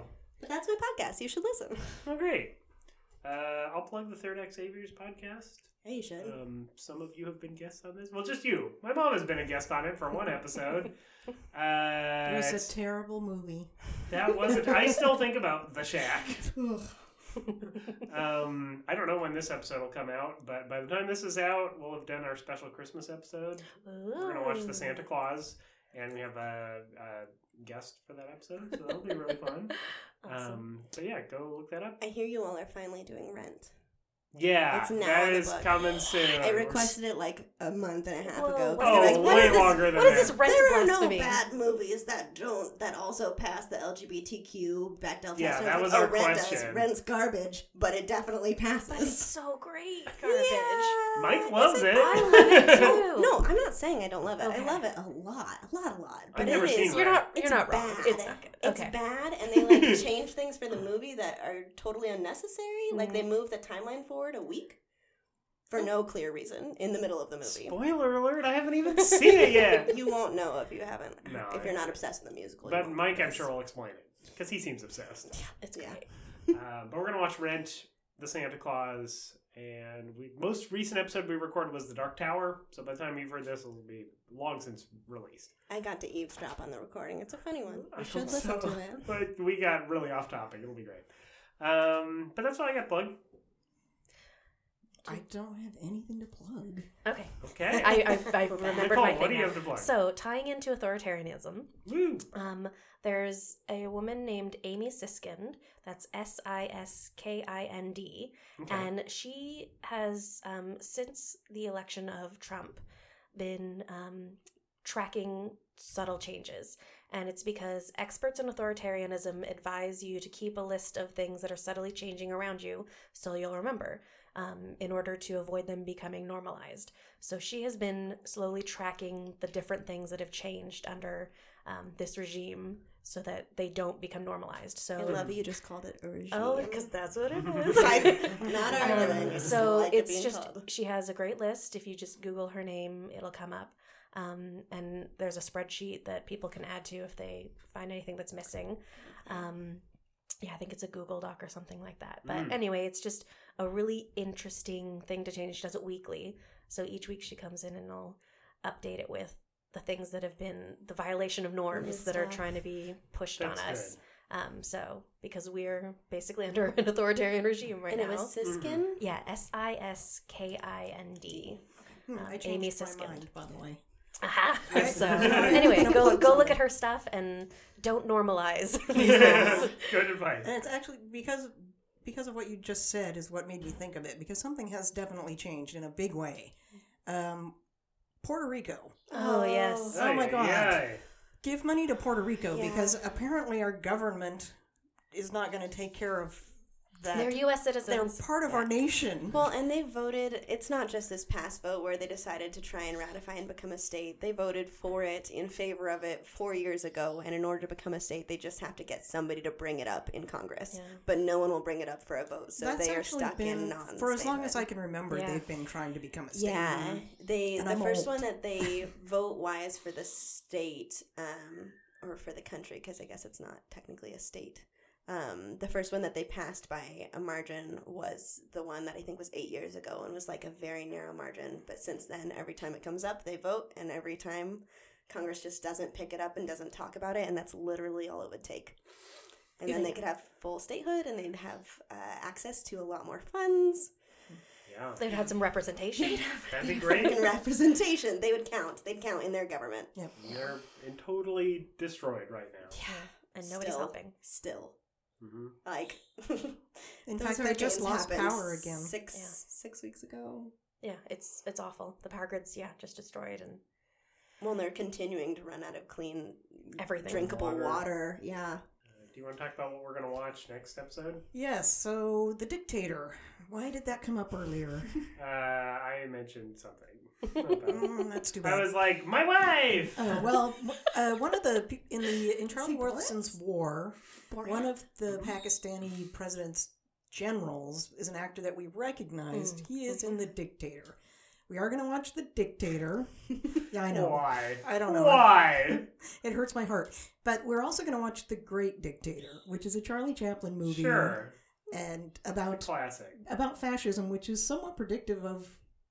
I mean, it, it the movie was made before World War II broke out, but Mhm. is basically about what's going on in Germany right now. Yeah, because it's. I think it's 1939. His, the character's name is like August Habelman or something. It sounds like Hitler. Yeah. Uh, and it's basically a, a. I think he's a tailor from the Jewish ghetto, and he looks just like the the dictator, and somehow takes his place. hmm Yeah. All right. All right, we're gonna talk about that. Do we have a? Well, maybe have a guest. We may have a guest. Yeah. All right, you guys have anything else? It Thanks was for listening. Yeah, it was Thanks Thanks for for coming. joining us, Katrina. super Thanks for fun. coming. It was very very fun. I'm Great. excited. Well, All right. Bye. The end.